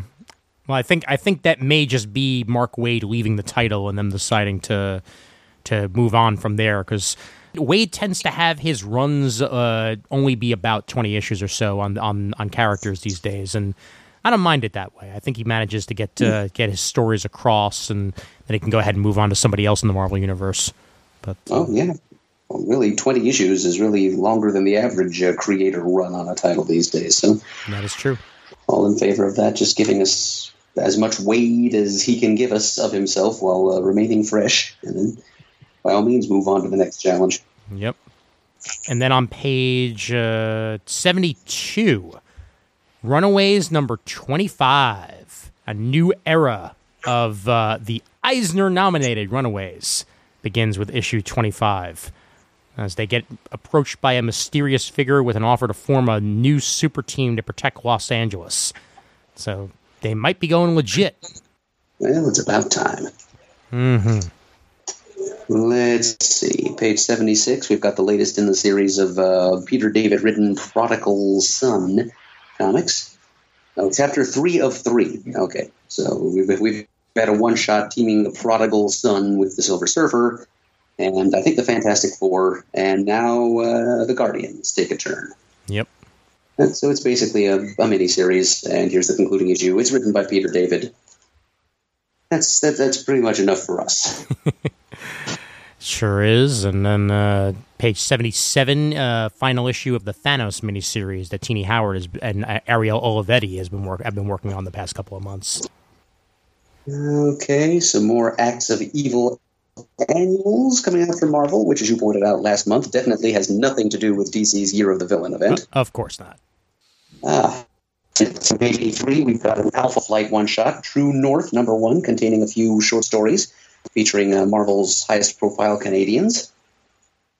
And then Sienkiewicz reunite for a new New Mutants story set back in you know, the days of the classic 80s lineup. That's a match made in heaven right there. I, I that's wow. I wasn't expecting uh, that announcement at all.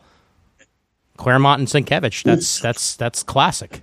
I think I heard also that they may be doing a an Alpha Flight uh, series. So I'm wondering if this uh, if this is the springboarding into that. Hmm. Just like whet people's appetite for the characters again. Yep. Oh, very good. Well, if that new series appears, I will I will go for it. I think I'm probably going to skip this uh, one shot, but uh, yeah, an Alpha Flight ongoing, I'd, I'd be up for that.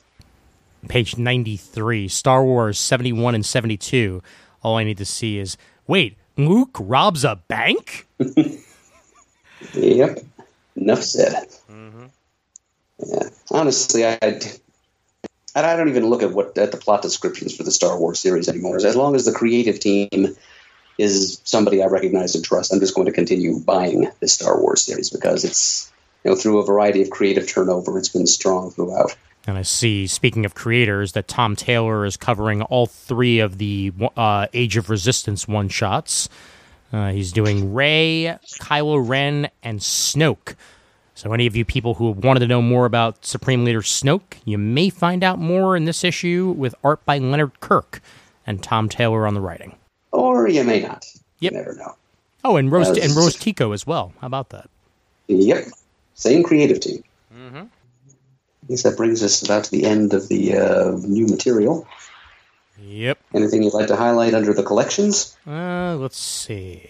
They got new collections of Bendis's Daredevil, volumes one and two with the hardcovers there, so that's pretty cool. And then, other than that, there is an omnibus collection on page 111, which won't be available until January of 2020. So it's an advanced solicitation, but oh boy, what an advanced solicitation. Incredible Hulk by Peter David Omnibus Volume 1. Collecting Incredible Hulk 328, 331 to 368, Web of Spider Man number 44, Fantastic Four 320, and material from Marvel Comics Presents 26 and 45. That is 1,000 pages of comics for $125. Yep. And you know what? They're going to need a lot of omnibuses to get through there because Peter David on the Hulk is one of the longest runs by any creator on any character in the history of the medium.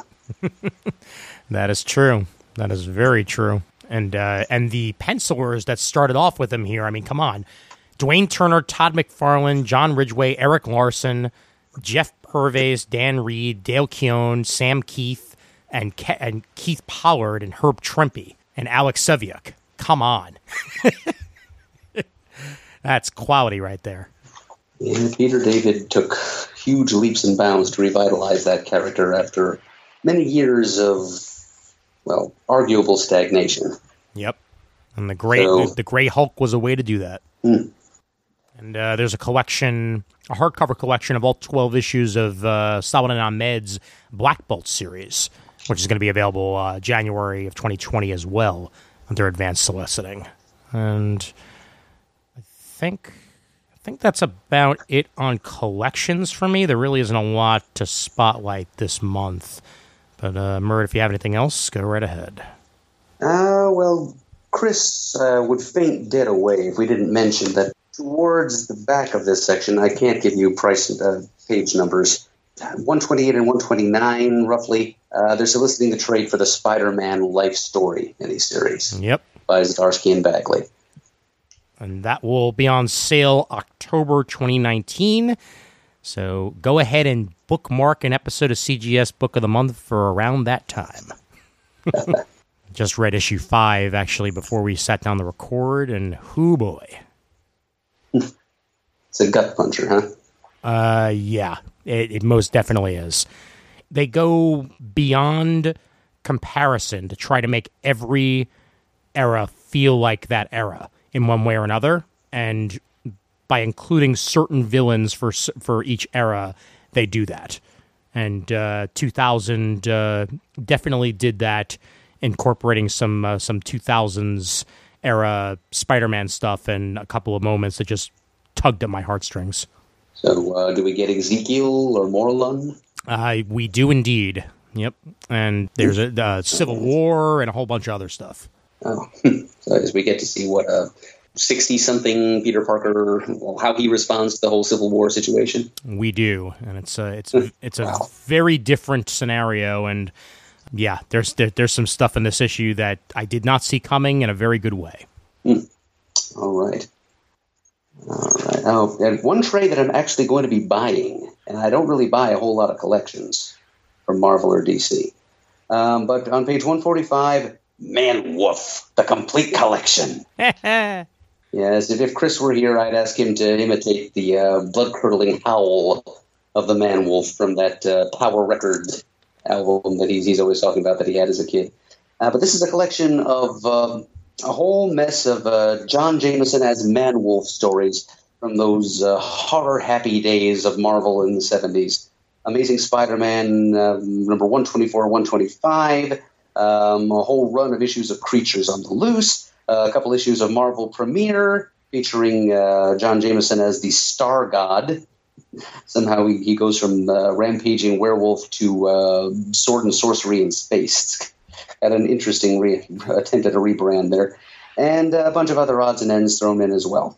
So, yeah, from people like Gerry Conway, Marv Wolfman, Doug Moench, Tony Isabella. There's some artwork by John Byrne, some artwork by George Perez, some artwork by Gil Kane. Talented folks telling stories about this silly astronaut werewolf. I, I do tend to have a soft spot for Marvel's monster characters, and so I'm going to be adding that one to my little mini book bookshelf of those uh, creature compendia. Well done. Right underneath that, by the way, I'm glad to see that Spider-Man Loves Mary Jane is going back into print. Uh, that, Yeah. that was a that was a solid gem of the of the mid 2000s, and uh, uh, Sean McKeever with pencils by Takeshi Miyazawa, uh, collecting issues four through 13 of the digest size Spider-Man Loves Mary Jane. So anybody who hasn't checked it out is well worth checking out. Heck of a nice guy, Sean McKeever. Yes, he is. And that's it for Marvel. All right.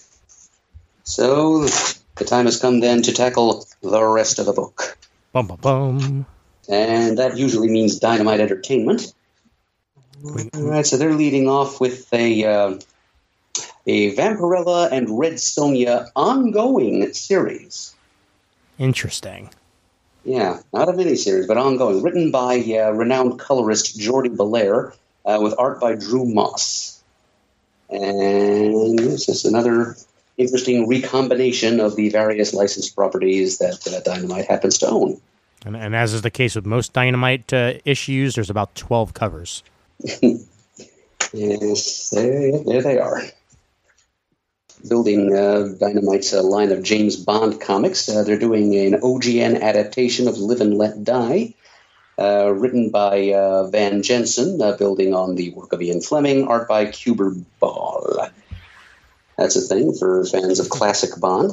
They actually just announced a new Bond ongoing uh, that I'm sure will be in the previews, if not uh, this coming month, but the one after that. that I'm looking Oh, forward yet to another. Bond ongoing? Yeah, this one's supposed to be a retelling. Uh, I, I think uh, like a, uh almost almost along the lines of that GI Joe series that I mentioned, like from the ground up, uh, James Bond, from what I'm hearing. So we'll see what that's like. Well, meanwhile, they're still publishing uh, their pre-existing Greg Pak written James Bond 007 series, which is in the middle of a Goldfinger story. And uh, I don't see a solicitation for it this month, but there's also uh, Jeff Parker's uh, James Bond Origin ongoing. And page 190 uh, will, of course, mention, since we mentioned it last month, the Death Defying Devil number two by Gail Simone. Still buying that. Excellent. And on page 196, the third issue of uh, Christopher Priest writing Vampirella. Pretty sure Chris is still buying that, and so am I. And They're uh, Page collect- 200. Oh, I'm sorry, go ahead again. I was just going to say I'm 199, right before what you were about to say. They're collecting Okay. the trade paperback of Army of Darkness Bubba Ho-Tep. So, so if you if you want uh, two two different characters played by the same guy, try Army of Darkness Bubba Ho-Tep. Oh. All right. And following that up on page 200, there is an oversized hardcover available in either standard or autographed editions uh, of Kieron Gillen's take on the classic uh, Charlton Comics character Peter Cannon Thunderbolt. Uh, I think it's about uh, five issues worth of content. Nice. Onward to boom. Boom, boom, da boom. Well, right away, go nuts on page 212. Uh, well, this is really more of a Shane O'Brien go nuts kind of situation, but uh, yeah, it's uh, a 12 issue maxi series tying into uh, uh, the Dark Crystal, specifically uh, Age of Resistance, the hit Netflix series, uh, which, if I'm not mistaken, has not premiered yet, so little optimistic to be referring to it as a hit so soon, but yeah. it's one that uh, Henson geeks are certainly looking forward to. It's actually going to involve some puppetry. And uh, here's a 12 issue tie in written by Nicole Andelfinger with illustrations by Matias Basla coming at you from Boom Studios in September. Very cool. 214 for the name alone, uh, well, not just for the name alone, and, and James Tynion the fourth is writing it, so that's what also interests me. But something is killing the children. Number numbers one of five. You have to say it like that. It- something is killing the children. You know, Sounds like an NBC movie of the week from the 80s. it does. great, we, great. We've had an animated series from the '80s, and now we have a movie of the week. So I, th- I think I think we're we're batting a thousand. This is an all new limited series about staring into the abyss to find your worst fears staring back. When the children of Archer's Peak begin to go missing, everything seems hopeless. Most children never return, but the ones that do have terrible stories. That's some good horror right there. I like the looks of the uh, protagonist, uh, with the uh, monster face bandana and the sharp sword. Yeah, I dig it too. 50% off on DCBS. Yes, it is. They're not fooling me again on Angel. I am not going to mention it. Good for you. Uh, but I will mention on page 220, uh, Cecil Castellucci is a name that keeps coming up, but this is a Girl on Film, an original graphic novel softcover, uh, chronicling the life of award winning young adult novelist and Eisner nominated comic scribe Cecil Cecil Castellucci. So it's all about her, uh, her, her life. It's a full uh, graphic novel memoir. All right, until this moment, I had no idea that Cecil Castellucci was a woman. Well, there you go. it's one of those innocuous I wonder if names that could go either way. Yes, could be Cecile, I guess, if she's of European extraction. True. I've always said Cecil, so I'm not. I I, I could be. I could be wrong. Yeah, we yeah we have both been saying Cecil this whole time, but Yeah, now we know that it's a female Cecil. exactly. But I like the look of the art, and would like to know more about her. Well, this is a bio comic, so this is a perfect opportunity. Oh wow! So it touches not only on Star Wars but on Fame, starring Irene Cara. Well, well, well. Okay then. Yeah, we've got uh, oh, an Art Baltazar book on pages 226 and 227. Apparently, uh, without input from Franco this time around, but uh, it's called Drew and Jot. And it's an original hardcover graphic novel starring Drew and Jot, a uh, superhero and his pet dog. Um, the subtitle is Dueling Doodles, and uh, that pretty much says it all. It's uh, the art. It's just a art's signature art style. Uh, just uh, some lighthearted, uh, all age appropriate uh, kitty superheroics. And and mentioning all ages appropriate and her- and heroics, right above you on 225, Rugrats: The Last Token. One token to rule them all. I love Rugrats, and I'm happy to see them continuing in one form or another. Notice how similar the word token is to the name Tolkien. Definitely. Me, me thinks it was on purpose. Me thinks the same way. Yeah, well, those of you Henson geeks out there who are eager for the uh, Dark Crystal uh, maxi series, there's also uh, Jim Henson's The Storyteller uh, prose project um, here on page 234, uh, including some stunning new illustrations to go with it. It's uh, nine folk tales uh, inspired by uh, the uh, Jim Henson uh, series, the, the Storyteller. Very cool. Actually, actually, just finished watching. Uh, there's a, a a YouTube channel that was going through the uh, the history of, uh, of of Jim Henson and and his many projects over the years.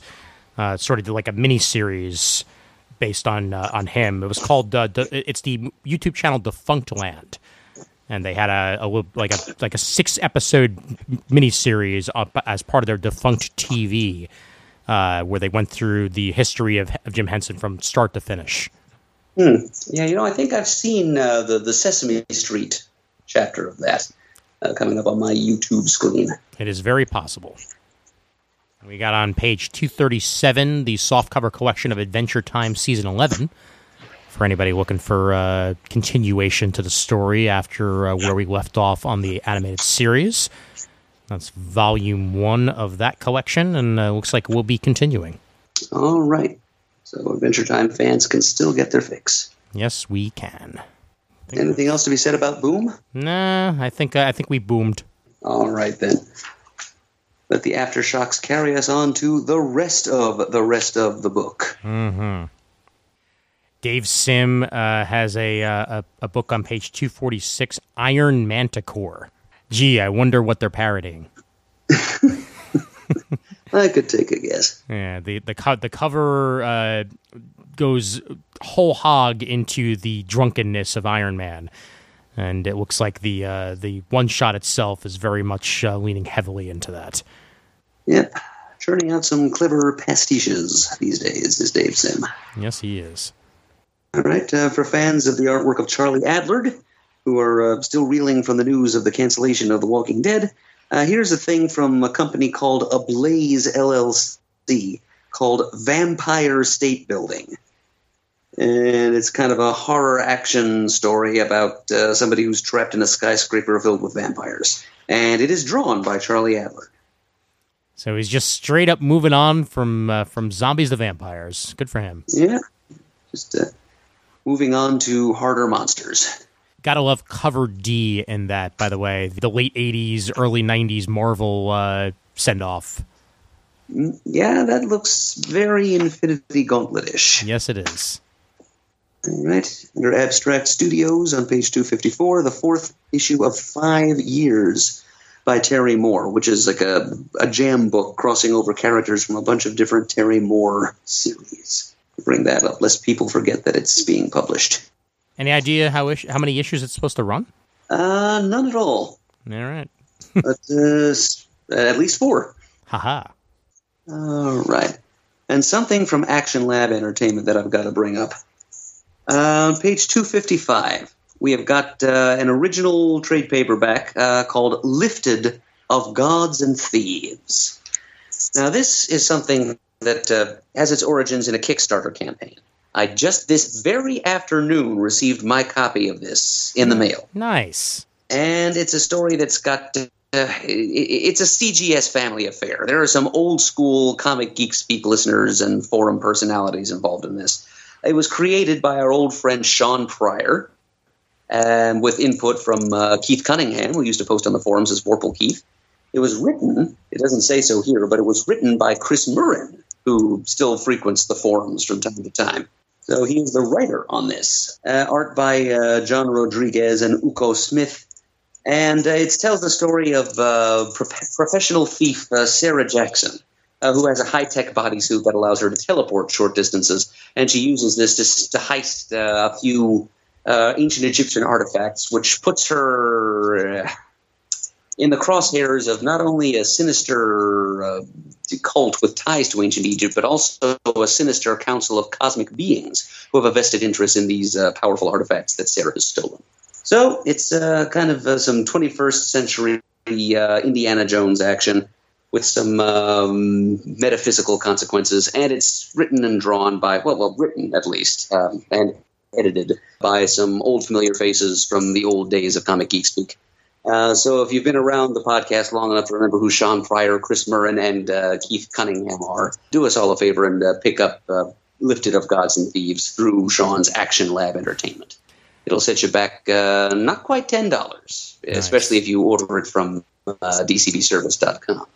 Yeah, I unfortunately missed out on the Kickstarter as it was running, so I will gladly pick up a copy, uh, uh, if not from this previous catalog, then shortly thereafter, because uh, Shawn is my boy, and uh, Keith and the rest, and uh, I mean Chris, Chris, and all those guys. I've I've been talking to them for years in one way or another, and I'm happy to see it uh, making its way over to the Action Lab stable, and I will gladly pick it up. And uh, also, I, I will never forget Shawn sitting in a hotel room with, with, with me and Raph and a bunch of others having one of my favorite comic timing recordings of all time uh, after uh, after Super Show one one year. It was classic good times. Yeah, pure magic. Amen to that. I'm gonna do uh, aftershock on page 262. Uh, Midnight Vista number one. Uh, Eliot Rahal is the writer with Clara Meath on art. Uh, it's uh, about uh, Oliver Flores and his stepfather Nomar Perez, uh, who uh, were turning right onto Midnight Vista Road when they were both abducted by aliens. And now, years later, a fully grown Oliver walks back into town. He has been returned and he remembers everything. Very interesting concept, and I, I love the cover. Quite the setup. Yep. Art looks pretty cool too on the adjourning page on 263. Vibrant colors and uh, very descriptive art. I, I mean this in the in the most positive way possible, Murd, but I immediately thought of you when I thought of you are obsolete. Yes, I I understand what you're saying. Not that I personally am I'm obsolete, but No. that this this concept might possibly appeal to me. Yes, definitely. For a man as as much of an aficionado of uh, of of old technology as you, I uh, I think this might be right up your alley. You know, plus it claims to quote evoke the eerie naturalism of 1970s horror films. yes. So The Omen, Children of the Corn, etc.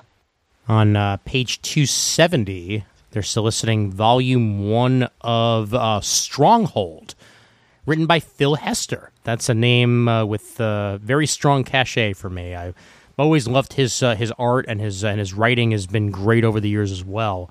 Uh, Ryan Kelly did the artwork on this as well, so it collects the uh, first five issues of uh, this ongoing series Stronghold he's been working on. Yep. Another interesting premise here. The central character appears to be a superhuman being who is somehow uh, been brainwashed into believing that he's an average person living out an average life. And uh, this is the story of how he uh, returns to his memory and power, and uh, just in time to fight off some big bad guy called the adversary. So kind kind of uh, kind of a little bit of a total recall action going on. On uh, Uh, okay, well, what do you got, Ian? 274, I got. You got anything before that? Nope, actually, that's where I was headed to, but go ahead. Okay. Uh, were you going to talk about Pug Davis, or were you going to talk about something else on that page? I- Actually, I was going to mention Pug Davis and then throw it immediately to you, but yeah, it's uh, for for Steven Universe fans. Uh, this is created by Rebecca Sugar, who also created Steven Universe. Yep. Yeah, and uh, this is this is a lot of her uh, her her early uh, comic book work uh, being being collected into into one trade paperback here. and uh, seems to have that same uh, same general style and, and wit that uh, that Rebecca Sugar is known for on on Steven Universe. I'm wondering what her early stuff looks like, and may give it a shot just for that. Absolutely. And then on 275 from Albatross Funny Books, we've got Eric Powell of the Goons annual Spook House Halloween special. Now, on Rich Witch's Brew of Horror and Humor. And on 279, there's a new Casper's Haunted Halloween number one. Yep. Uh, written and drawn by nobody in particular, apparently. Exactly, because who cares about who writes and draws something as long as we solicit it? because we're American mythology. oh boy. Yeah, they've got their hands on some pretty decent properties, but I just I'm a little leery of the way they do business. Yeah. That's all I can say. Yep. I do have something on 280. Nancy, the Olivia Jaimes Collection, Volume 1. Uh, Olivia Jaimes became the first woman to write and illustrate the classic comic strip Nancy in 2018, and I love what she's been doing with the character. Uh, it's it's it's breathed new life into into a uh, you know a comic strip that's existed for years and years and years, and I I love sharing them on Facebook. I love you know coming across them whenever I do, um, and I'm glad to see them collected here in uh, in uh, one hardcover collection. So Nancy, the Olivia Jaimes Collection, Volume One, on page two eighty. Hmm. Well, you have instantly piqued my interest there, Ian. And I don't think I'm going to lay down however much money DCBService.com is asking for this hardcover, but uh, I am inspired to seek out a couple of strips online. Yep, definitely. It's actually 45% off on DCBS for 824 All right, next thing I've got to mention is uh, clear up on page 287. And we have got a heavy hitter coming out from Archie. Hot off the success of uh, Archie 1942, uh, we've got uh, Archie 1955 uh, from the same creative team. It's uh, we're rolling with uh, art uh, Mark Waid and Brian Augustyn, and this time the art is by Tom Grummett. And it's going to be a slightly more upbeat story this time, rather than Archie and the Riverdale gang coping with the horrors of World War II. Instead, um, we're um, Arch- this is going to be like the, the first iteration of the Archies. Archie diving into the uh, the, the morning days of rock and roll. So we've got uh, Guitar Hero Archie. Yeah, if, if, this is a fantastic creative team. I'm definitely buying this miniseries. And if Waid and Augustyn and whatever artistic uh, partners they come up with want to continue doing one of these miniseries for each decade between the 40s and the present, um, they can just count me in. Yeah, and uh, especially with Tom Grummett uh, on on art, I'm a huge Tom Grummett fan. You mm-hmm. ready? You ready? Got dead Mark Mark Waid on there. You add him too. I'm sold. Mm-hmm. I can go all the way down to 301. So if you got anything in between there, be my guest. No, just go ahead and jump in. All right. So I, I wanted to bring bring up the Big Finish audio uh, for a moment, just because I I realized uh, after the fact it was pointed out to me uh, on on Facebook where I'd heard the name David Warner before when I was when I was bringing up on the uh, on our top five episode, uh, you know who who had played uh, Ra's al in Batman the Animated Series. I knew him from the Big Finish uh, audio dramas from Doctor Who, where he actually played the Doctor. He played a variant of the Doctor in multiple uh, Big Finish audio dramas. So that's that's you know a bit a bit more history on on him uh, to to add to the uh, to add to the name that I couldn't quite think of where I knew him from, but that was where I hmm. knew him from. Um, and and the reason that I uh, that I point this out is uh, they actually have more from the Eighth Doctor adventures on page 301. So if you wanted to hear more Paul McGann, a man who only got to play the Doctor twice, uh, once in a uh, in the Fox movie and once in uh, a short right before the uh, the big crossover special for Doctor Who. Then you can read, you can listen to more of his adventures as a Doctor right there on page 301 the Eighth Doctor Time War Series 3. Starring Paul McGann himself. That is something that I think would have interested Jamie very much. Yep, definitely. Now, next thing I'll mention is on page 315. Uh, we're under Comic Mix. We've got some uh, some more Peter David material. It's uh, the second volume of Soul Searchers and Company uh, in omnibus form. collecting issues 13 through 24 of that series, originally published by Claypool Comics uh, way back when, those magical days of the 90s. It's an interesting, funny concept. It's, it's uh, well, the, the solicit gives you the, all the background you need. A former Olympic athlete with an enchanted vaulting pole, a cocksure Arabian fire demon, a CPA with a magic bag, an apprentice witch, a boy who changes into monsters. They're detectives. Duh. and during my recent trip out uh, to the West Coast for the Emerald City Con, I took along the first volume of Soul Searchers and Company, and uh, it's it's uh, co-written by Peter David and Richard Howell, uh, with some uh, very early artwork by uh, Amanda Conner when she was just starting to break into the biz.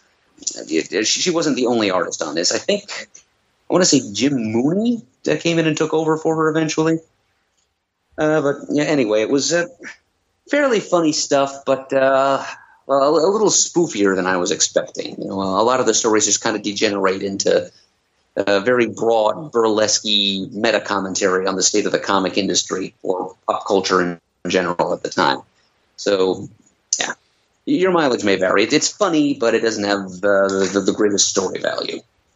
Hmm. Oh, also, not mentioned in the illicit uh, Soul Searchers and Company is actually owned uh, by a man who has been mystically transformed into a hamster. Okay. That's a hairy situation. A talking hamster. yes, it, it is indeed a hairy situation. And, uh, yep, he, he continues to act like the boss, but because he's a small rodent, uh, nobody listens to a word he says. Nice. So yeah, it's just uh, Peter David getting to cut loose a little bit, uh, with uh, a great deal of help from his co-scripter Richard Howell, who it's safe to say is not as talented as Peter David himself. I got uh, on page 317 a series of books uh, written by Brad Meltzer with art by Chris Eliopoulos. Uh, these are for, for kids.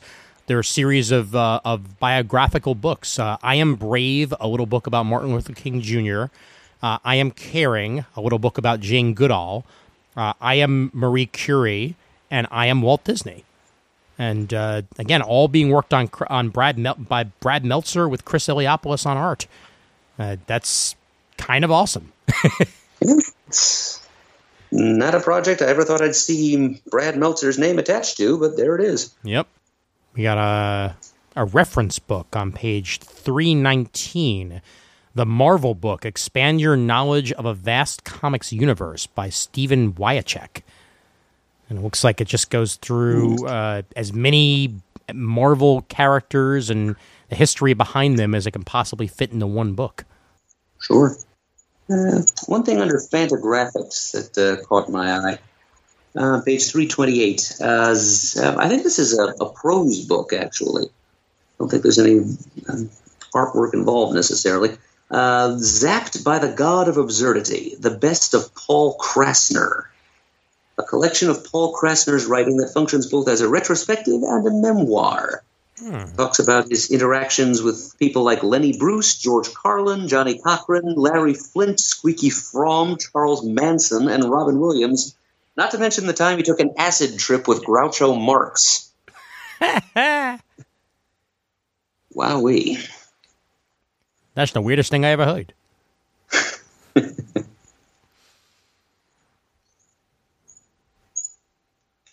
Said the secret word. Swordfish.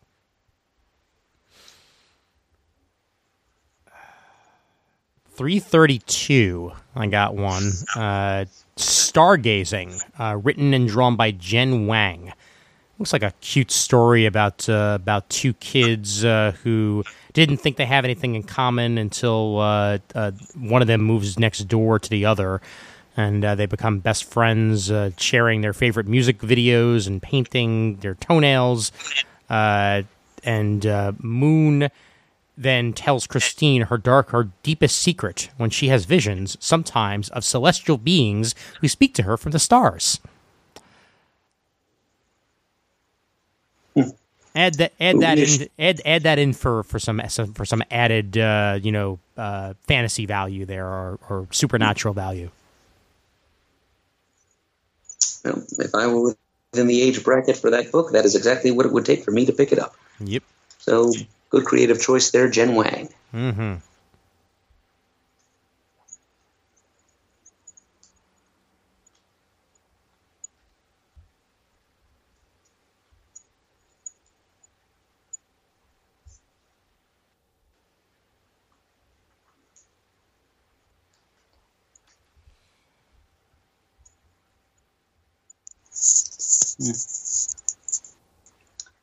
Uh, something I'll mention on page 346 uh, under humanoids. Um, a book called Muse, written by uh, Denis Pierre Filippi, and art by Terry Dodson. And that's the main reason I'm mentioning this for Nice. uh, fans of Terry Dodson's work. Is this is getting published through the uh, European publisher Humanoids, and it's uh, kind of a hmm, looks like a kind of a Victorian. Hmm, yeah, it's kind of a Victorian fantasy tale. Yeah, it's about uh, hmm, if I'm reading this solicitation copy correctly, uh, it's about a naughty governess in Victorian times who uh, uh, gets drawn into the strange and surprising world of the the, the, the mansion uh, where her employers dwell, and uh, whose nocturnal ambiance seems so amenable for very strange dreams. It's drawn by Terry Dodson, is my main point here. So, Yeah. if you're fans of his artwork, this is a different kind of context in which to experience it. Most definitely. Got on page uh, 356. Uh, it's called Witchy. It sta- started off as a webcomic uh, about five years ago, and, uh, and now it's being collected in full here. Uh, in the Witch Kingdom Hyalin, the strength of your magic is determined by the length of your hair. Those that are strong enough are, are conscripted by the Witch Guard, who enforce the law in peacetime and protect the land during war. However, those with hair judged too long are pronounced enemies of the kingdom and annihilated. This is called a witch burning. Very fascinating concept, and uh, the art is uh, is youthful and vibrant. So, digging that, and uh, Ariel Slamet Ries is the writer and illustrator of Witchy.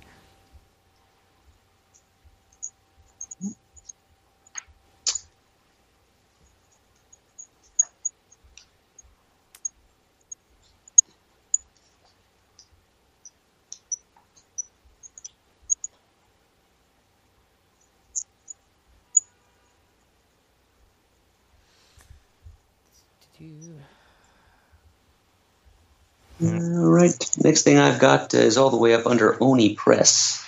Go ahead. Uh, yeah, it's on page 373. It's one of those Rick and Morty presents one shots uh, that Oni puts out from time to time. And this one is uh, a flashback to an earlier point in the life of Rick Sanchez uh, when he uh, was in a band along with his friends Bird Person and Squanchy. The band was called the Flesh Curtains. They were deliberately terrible, and uh, they were out to shock rock the galaxy with their terrible music. And uh, this is this one shot uh, looks at that uh, earlier point in Rick's life.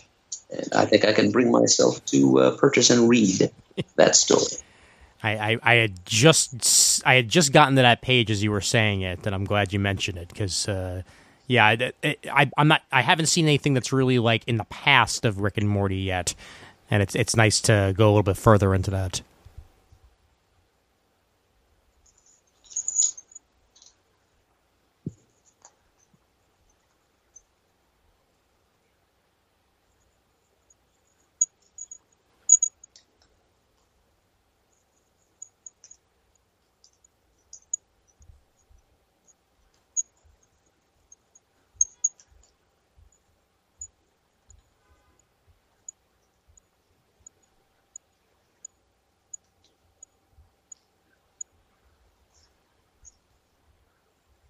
Mention again on uh, page 406. It's issue three of the Blade Runner Blade Runner 2019 ongoing by Michael Green and Mike Johnson.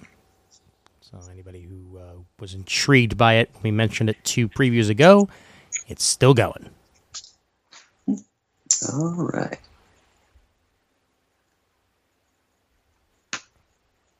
Um, let me j- jump back real quick to page 393.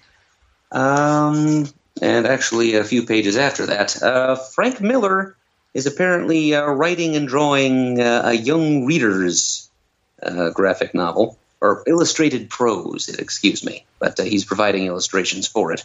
Uh, it's called Cursed, and it's a a female-centric uh, feminist retelling of the Arthurian myth, in which uh, a young woman uh, named Nimue, which is a name that comes right out of the Arthurian cycle, uh, she was supposed to be the uh, wicked nymph that uh, lured Merlin away and locked him up for like centuries.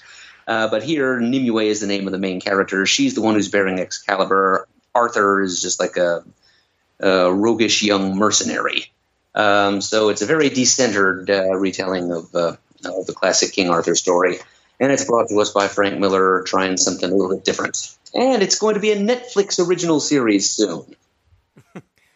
Because everything is. Hello, this is Netflix. Your series has been approved. Yeah, I, I hadn't heard of this, and just the idea of Frank Miller writing a book for kids is kind of a little scary. Uh, but but hopefully, hopefully, proves me wrong. Hopefully, it turns out great. Yeah, it's moving in a slightly different direction for him, but maybe he'll surprise us. Well, well, didn't we? Uh, I mean, wasn't there a couple of a couple of issues ago uh, of previews? Uh, wasn't wasn't there a uh, uh, a, a an all, Garth Ennis? Yeah, Garth Ennis. Thank you. That's what I was thinking of. Yeah, yeah, Garth Ennis having a, having an all an all ages book. So I guess I guess these uh, these creators are getting more uh, cuddly in their old age. Maybe so. Uh, yeah, they're, they're kind of expanding their horizons and their skill sets a bit. Yeah, yeah, that was just last uh, month. I've forgotten what it's called, but Yeah. uh, it was out through Dynamite. There we go. That Garth Ennis thing. Yep. Got a Lovecraftian horror mystery out of Titan on page 408. Cromwell's Stone, written and drawn by Andreas. That's his only name. But uh, the last survivors of a mysterious voyage are disappearing in strange circumstances, and Cromwell Stone must solve the mystery before he joins them. Yeah, looks good. Mm-hmm. Yeah, looks like a, like a '70s pulp fantasy. Yes, it does. And ooh, if uh, if Mr. Eberly was with us, he'd be on page four twelve, talking about Alter Ego one sixty one. Full issue tribute to Stan the Man Lee and his contributions to comics. Roy the Boy Thomas writes on his more than 50 year relationship with Stan and shares 21st century emails from Stan, parenthesis, with his permission, of course, and parenthesis. Well, I certainly hope so. Yep. With art by a whole lot of people who worked with Stan. That sounds like it is made for Chris and made for me, for that matter. That that that, that may be an alter ego I pick up. And something else Stan related, uh, back on page 399 under St. Martin's Press A Marvelous Life The Amazing Story of Stan Lee, which is a biography of Stan put together by uh, former, Marvel, former Marvel employee Danny Fingeroth. Very cool.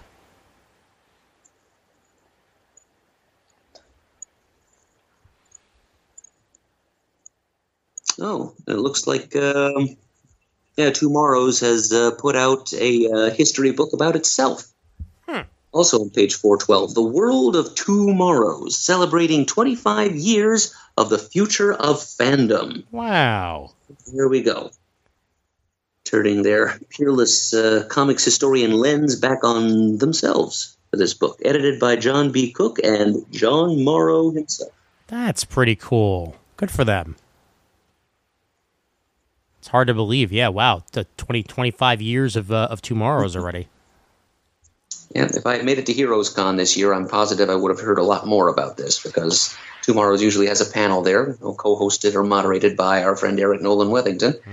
And yeah, sorry I missed uh, hearing about this, but we know now. And uh, for our uh, for our usual mention of uh, Valiant, I have something on 414 Bloodshot number one by Tim Seeley and Brett Booth.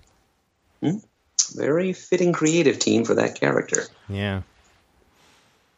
Yep. Tim Seeley uh, certainly has the uh, the you know the cred from Nightwing and Hack Slash, and you know Brett Booth over Teen Titans and Batman Beyond, and he'll be working on that uh, Flash Forward uh, Wally West book as well.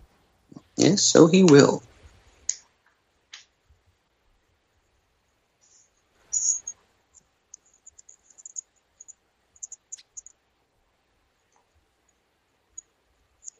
Um, it's an interesting looking book on page 424. Uh, Star Trek, the official guide to the animated series hardcover.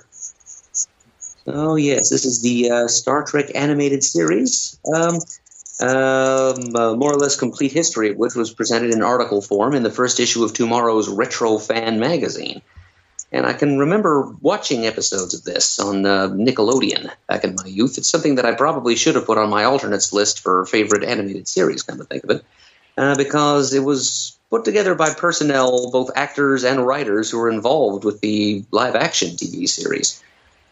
And it's you know it really was comparable in quality to the live action series. Sabotage. That's all I ever think of when I think of the uh, the uh, the Star Trek animated series. You you say sabotage, I say sabotage.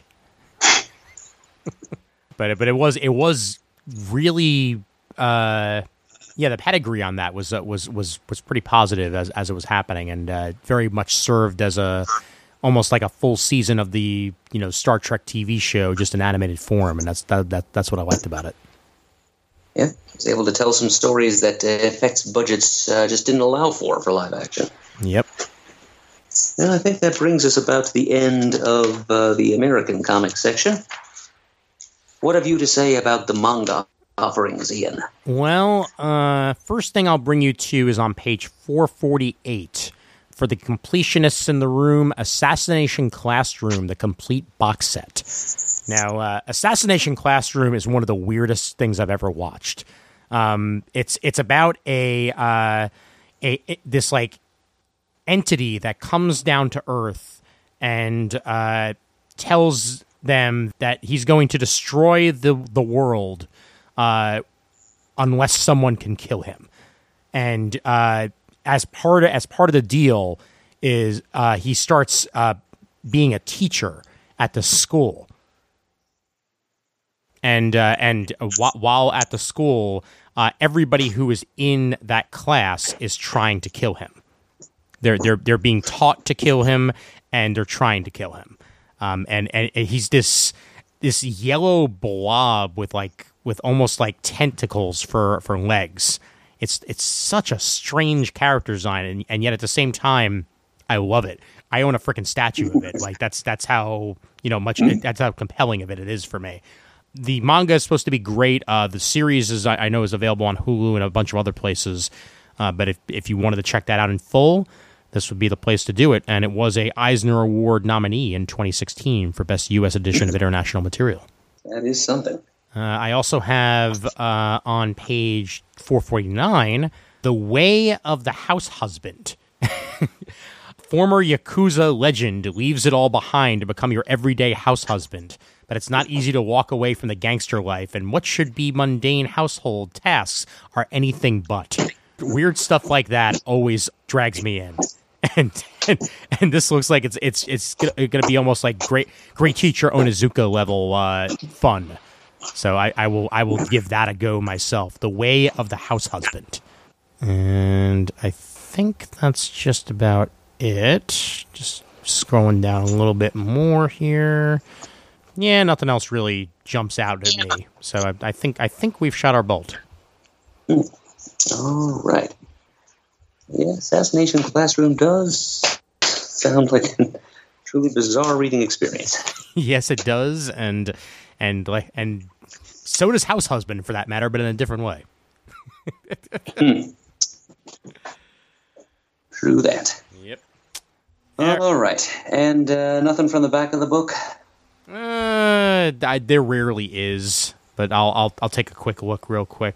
Yeah, just a whole bunch of shirts that I'm not going to buy because I don't have the money to.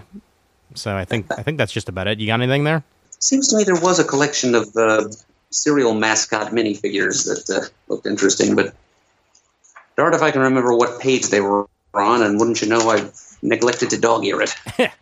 Well, the, I, I'm just because I happen to be passing by it. Uh, there's a Batman the Animated Series opening sequence artifact statue that, if I had the money for it, would already be bought. It's on uh, it's on page M9. It's it is striking just how beautiful the statue is. It's it's by Kotobukiya, and I oh god they, they get every single detail right about about the animated Batman. Fantastic. Which was, after all, your number one choice, Yes, it was. our recent top five ranking. Yep. And I, after much flipping, I still can't find those silly little figurines I was talking about. So never mind. All right. Oh, I just found them. They're on page M69. They are mini icons. Uh, it's got Bob's Big Boy, Bazooka Joe, a bunch of General Mills cereal mascots, including the classic monster characters and Lucky the Leprechaun, uh, and also Kool Aid Man, Mr. Owl from the Tootsie Pop commercials, the Jolly Green Giant and his apprentice Sprout, and uh, hostess characters Twinkie the Kid, King Ding Dong, and Fruit Pie the Magician. How many licks does it take to get to page M69 of previews? The world may never know because I just closed the catalog. and and just because I happen to be on it, by the way, uh, M10 had a whole bunch of pop finals for season three of uh, Stranger Things, and uh, it is easily my favorite season of the series. Yep, I have not watched past the first season, but uh, sooner or later, sooner or later I will. Yep. And sooner or later, we can remind people who our sponsor is. Uh, be delighted. Our episode sponsor is, as always, for these previews episodes, the fine folks at Discount Comic Book Service. Get on over to dcbservice.com, check out all their discounts, all their pre ordering options, and uh, make them your uh, one stop shop for your comic book pre ordering needs. Most definitely. All right. Another wild and crazy ride comes to an end.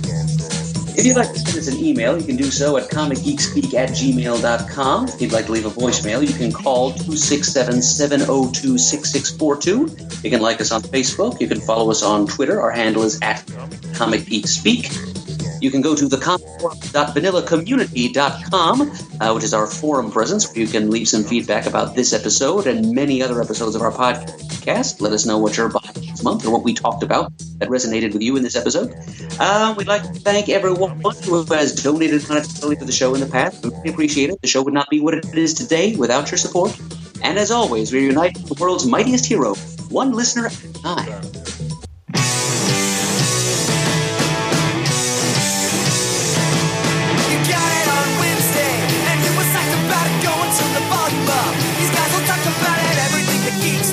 Love. From cakes to laser beams, opinions like the seasons on everything you read. And comics, movies, games, toys, artists, come!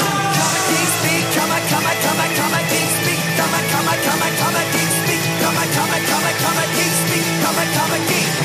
Uniting the world's mightiest heroes. This is Comic Geek Speak.